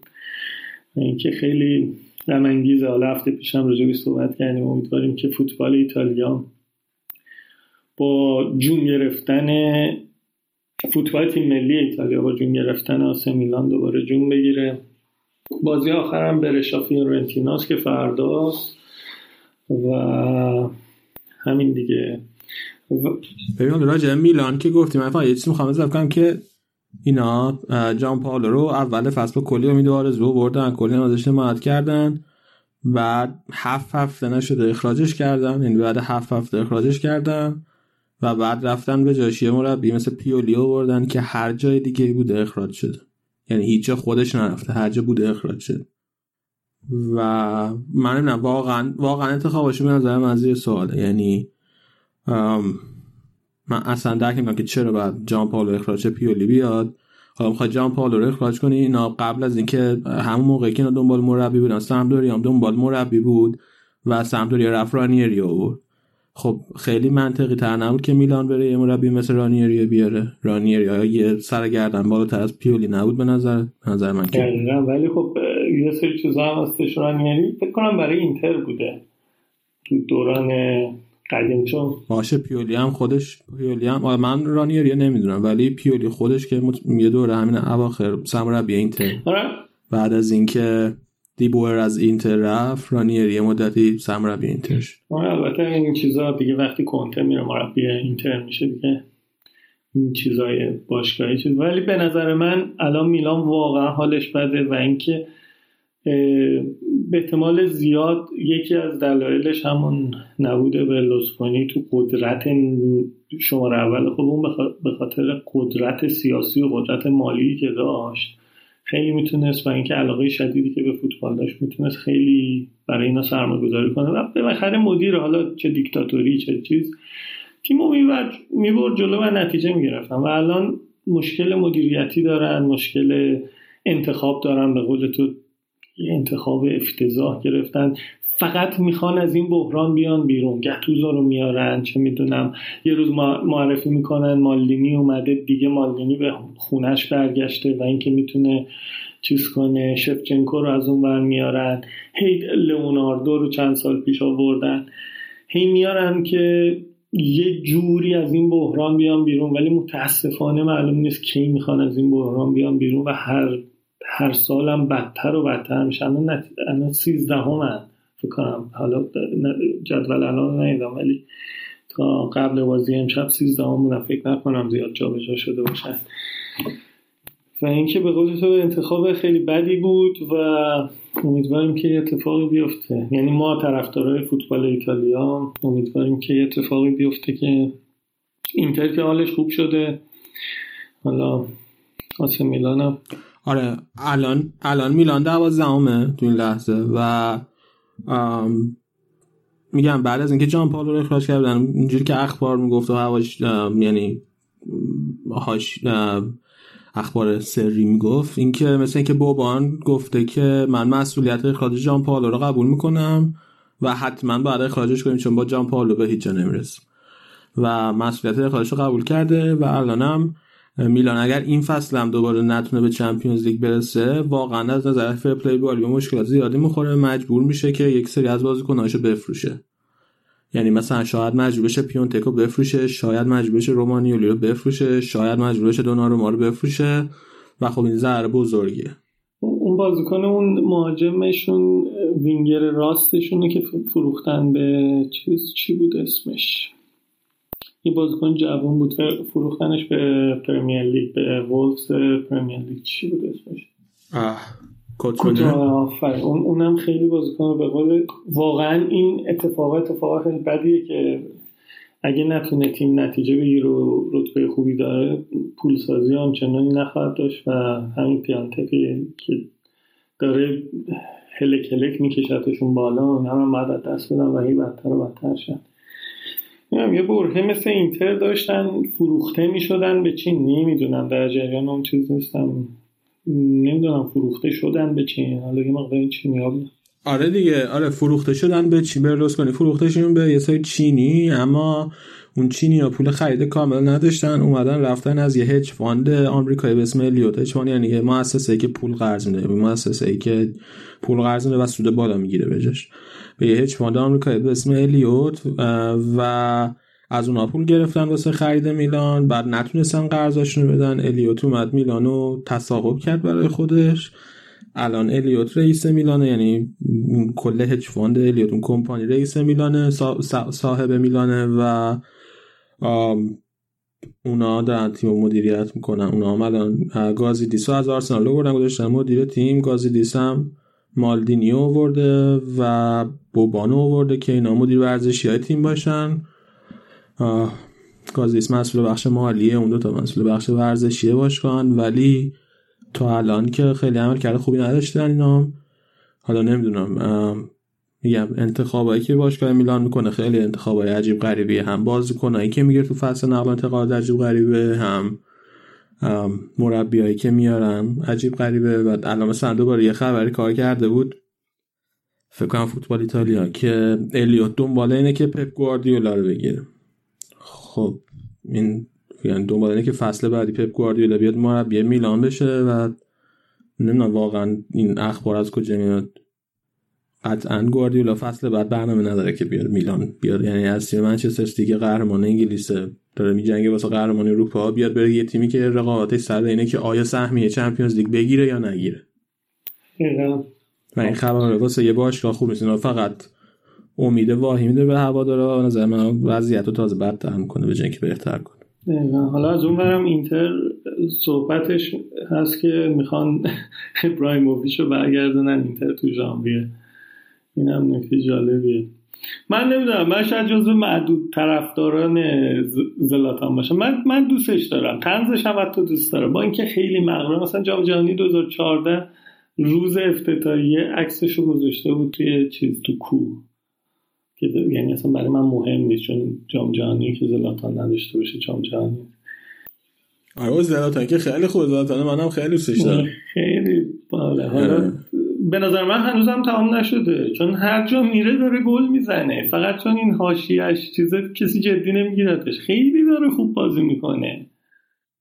آره ولی ببینید الان مثلا سانتیلو سانچز گالاکسیه، یعنی توی مثلا ام ال اس داره بازی میکنه. اگه بیا تو فوتبال اروپا شاید اون اون عمل کرده نداشته باشه، ولی مثلا حالا اینتر نه، ولی مثلا اگه بیاد میلان یه چیزی که یه نقشی که میتونه بازی کنه، که میتونه یه نقش بزرگتر واسه بازیکن‌های میلان بازی کنه، یه روحیه‌اش رو ببره بالا، نمیدونم. ببین چون که رختکن تیم فوتبال خیلی تحت تاثیر بازیکن‌های بزرگیه که داره، اونا میتونن به تیم نظم بدن، اینا رو جمع و جورشون کنن، بعد حرفه‌ای‌گریشون میتونه بهشون یاد بده که مثلا سر تمرین بیان بیشتر از اون چیزی که مربی ازشون میخواد تمرین کنن. بعد توی شرایط سخت اگه یه بازی عقب افتادن اینا اگه تو زمین باشن میتونن روحیه تیمو حفظ کنن. اینا خیلی یه بازیکن بزرگ توی تیم باشه مهمه. آره ولی ماروتا که کلا واقعا اسطوره گرفتن بازیکنای صفریه، حالا الانم رفته اینتر داره فعلا چیز میکنه. ولی آره واقعا میلان نیاز به یه مدیر، به یه بازیکن بزرگ، به یه چیز. این چه اسما رو همه رو فراموش کردم امروز چون کل پادکست رو گوش کردم.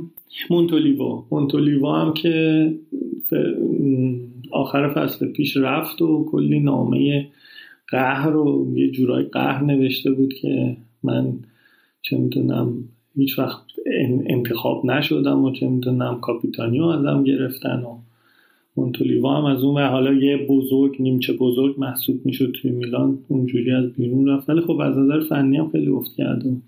خلاصه نه تیم نه بزرگی داره، نه مدیریتی داره، نه مربی خوبی داره و اینکه هر روز هم داره بدتر و بدتر میشه دیگه. دیگه همین دیگه. میخوام راجبه یه چیز دیگه، راجبه سوشال میدیای سری آ صحبت کنم، یا اصلا کلا هر لیگی که آدم دنبال میکنه. مثلا سوشال میدیای اینتر و یوونتوس واقعا قوی کار میکنن و اینکه اتفاقای مهم روزمره، اتفاقای مهم باشگاه رو چیز میکنن. یه یکی از سوشال میدیاها، یکی از تیمایی که واقعا به فوتبال زنانش اهمیت میده مثلا تیم یوونتوسه که حداقل توی گلای ماهش حداقل انتخاب میکنه یه گزینه هم از فوتبال زنان میذاره. اینم خیلی جالبه. و یه نکته مهمه دیگه، چقدر من این نکته نکته میگم چون چون من حقیقتش یه مدت تو رادیو کار میکردم نه به عنوان گوینده، به عنوان ارزیاب که ارزیابی میکردم. بعد خیلی دقت میکردم که مثلا چی ها چیزه. بعد الان خودم نگاه میکنم چقدر کار سختیه و اینکه خودم چقدر توپق میزنم. حالا رادیو ایران رادیو ایران رادیو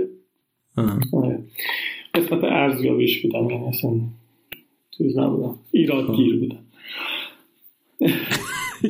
دیگه ارزیابی اینه، میشینی برنامه رو نگاه میکنی، ایرادش رو پیدا میکنی، بعد میگی.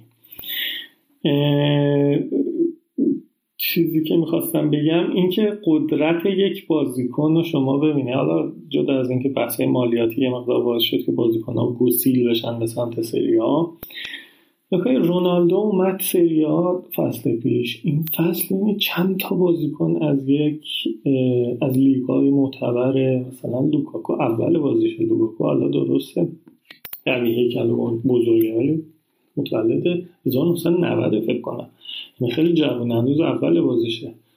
از اون ور سانچز، از این ور رمزی، دیگه میخیتاریان، خیلی بازیکن‌ها، یعنی دنیا دست آدمای قویه دیگه، آدمای قوی مثل رونالدو که با یه انتخاب یه سرنوشت فوتبال دنیا رو عوض میکنه. حالا شاید یه مقدار اغراق‌آمیز باشه با اومدن میخیتاریان و لوکاکو اینا، ولی هم هرچند یه تأثیر کوچیک خیلی، من واقعا اینش خیلی برام جالبه، همش دارم نگاه میکنم میبینم چقدر این اومدن رونالدو برای اقتصاد، برای چیز، برای فوتبال ایتالیا واقعا سود داشته و اینکه چقدر موفق بوده. حالا همونطور هم همین اتفاق مطمئنا وقتی افتاده که از منچستر اومده به رئال. واقعا این نکته جالبی بود که توی سری آ اتفاق افتاد دو سال پیش و رونالدو با اومدنش هم ما رو خوشحال کرد، هم فوتبال ایتالیا رو یه جونی بخشید. چون الان من این چند وقت دیگه فوتبال ایتالیا رو یه مقدار موشکافانه تر نگاه میکنم، اونم واقعا داره جون میگیره، داره مثل قدیم میشه. چون یه هفت ده سالی هستش از دو هزار و ده به این ور دیگه سری آ رو همه فراموش کرده بودن، دیگه زیاد کسی جدیش نمیگرفت چون تیم خوبی داشت، تیماش میومدن تو اروپا زنگ تفریح میشدن، چیز میشدن، زنگ تفریح نه ولی خب زیاد نتیجه نمیگرفتن و فراموش شده بود. این نکته خیلی جالبی بود و همین دیگه. من آره آره درست میگه، این بازیکنای بزرگ هرچی بیان توی تیمای یه لیگ باز میشه که اون لیگ بهتر و بهتر بشه. الان خاویر تباس که مسئول لالیگاه، اونم تا چندین بار گفته که ما خیلی دوست داریم که نیمار برگرده مثلا به لالیگا و خب این مسئله مسئله مهمیه. خب فکر کنم که رشاد جون دیگه ببندیم برنامه رو، اگه حرفی نداری دیگه تو قسمت ایتالیا. نه دیگه حرف خاصی ندارم، هفته خوبی بود با یه مقدار اتفاقای خوب و بد، ولی تمام شد دیگه. ببینیم هفته دیگه و اتفاقا این هفته که یو سی ال شروع میشه، چمپیونز لیگ شروع میشه دیگه، واسه ما فوتبالی ها یه مقدار خوشحال کننده است دیگه. ببینیم و بازی های یو سی ال رو کیف کنیم. آره خب پس منم همینجا خداحافظی میکنم از طرف همه بچه ها. امیدوارم که حسابی از این برنامه ما لذت برده باشین.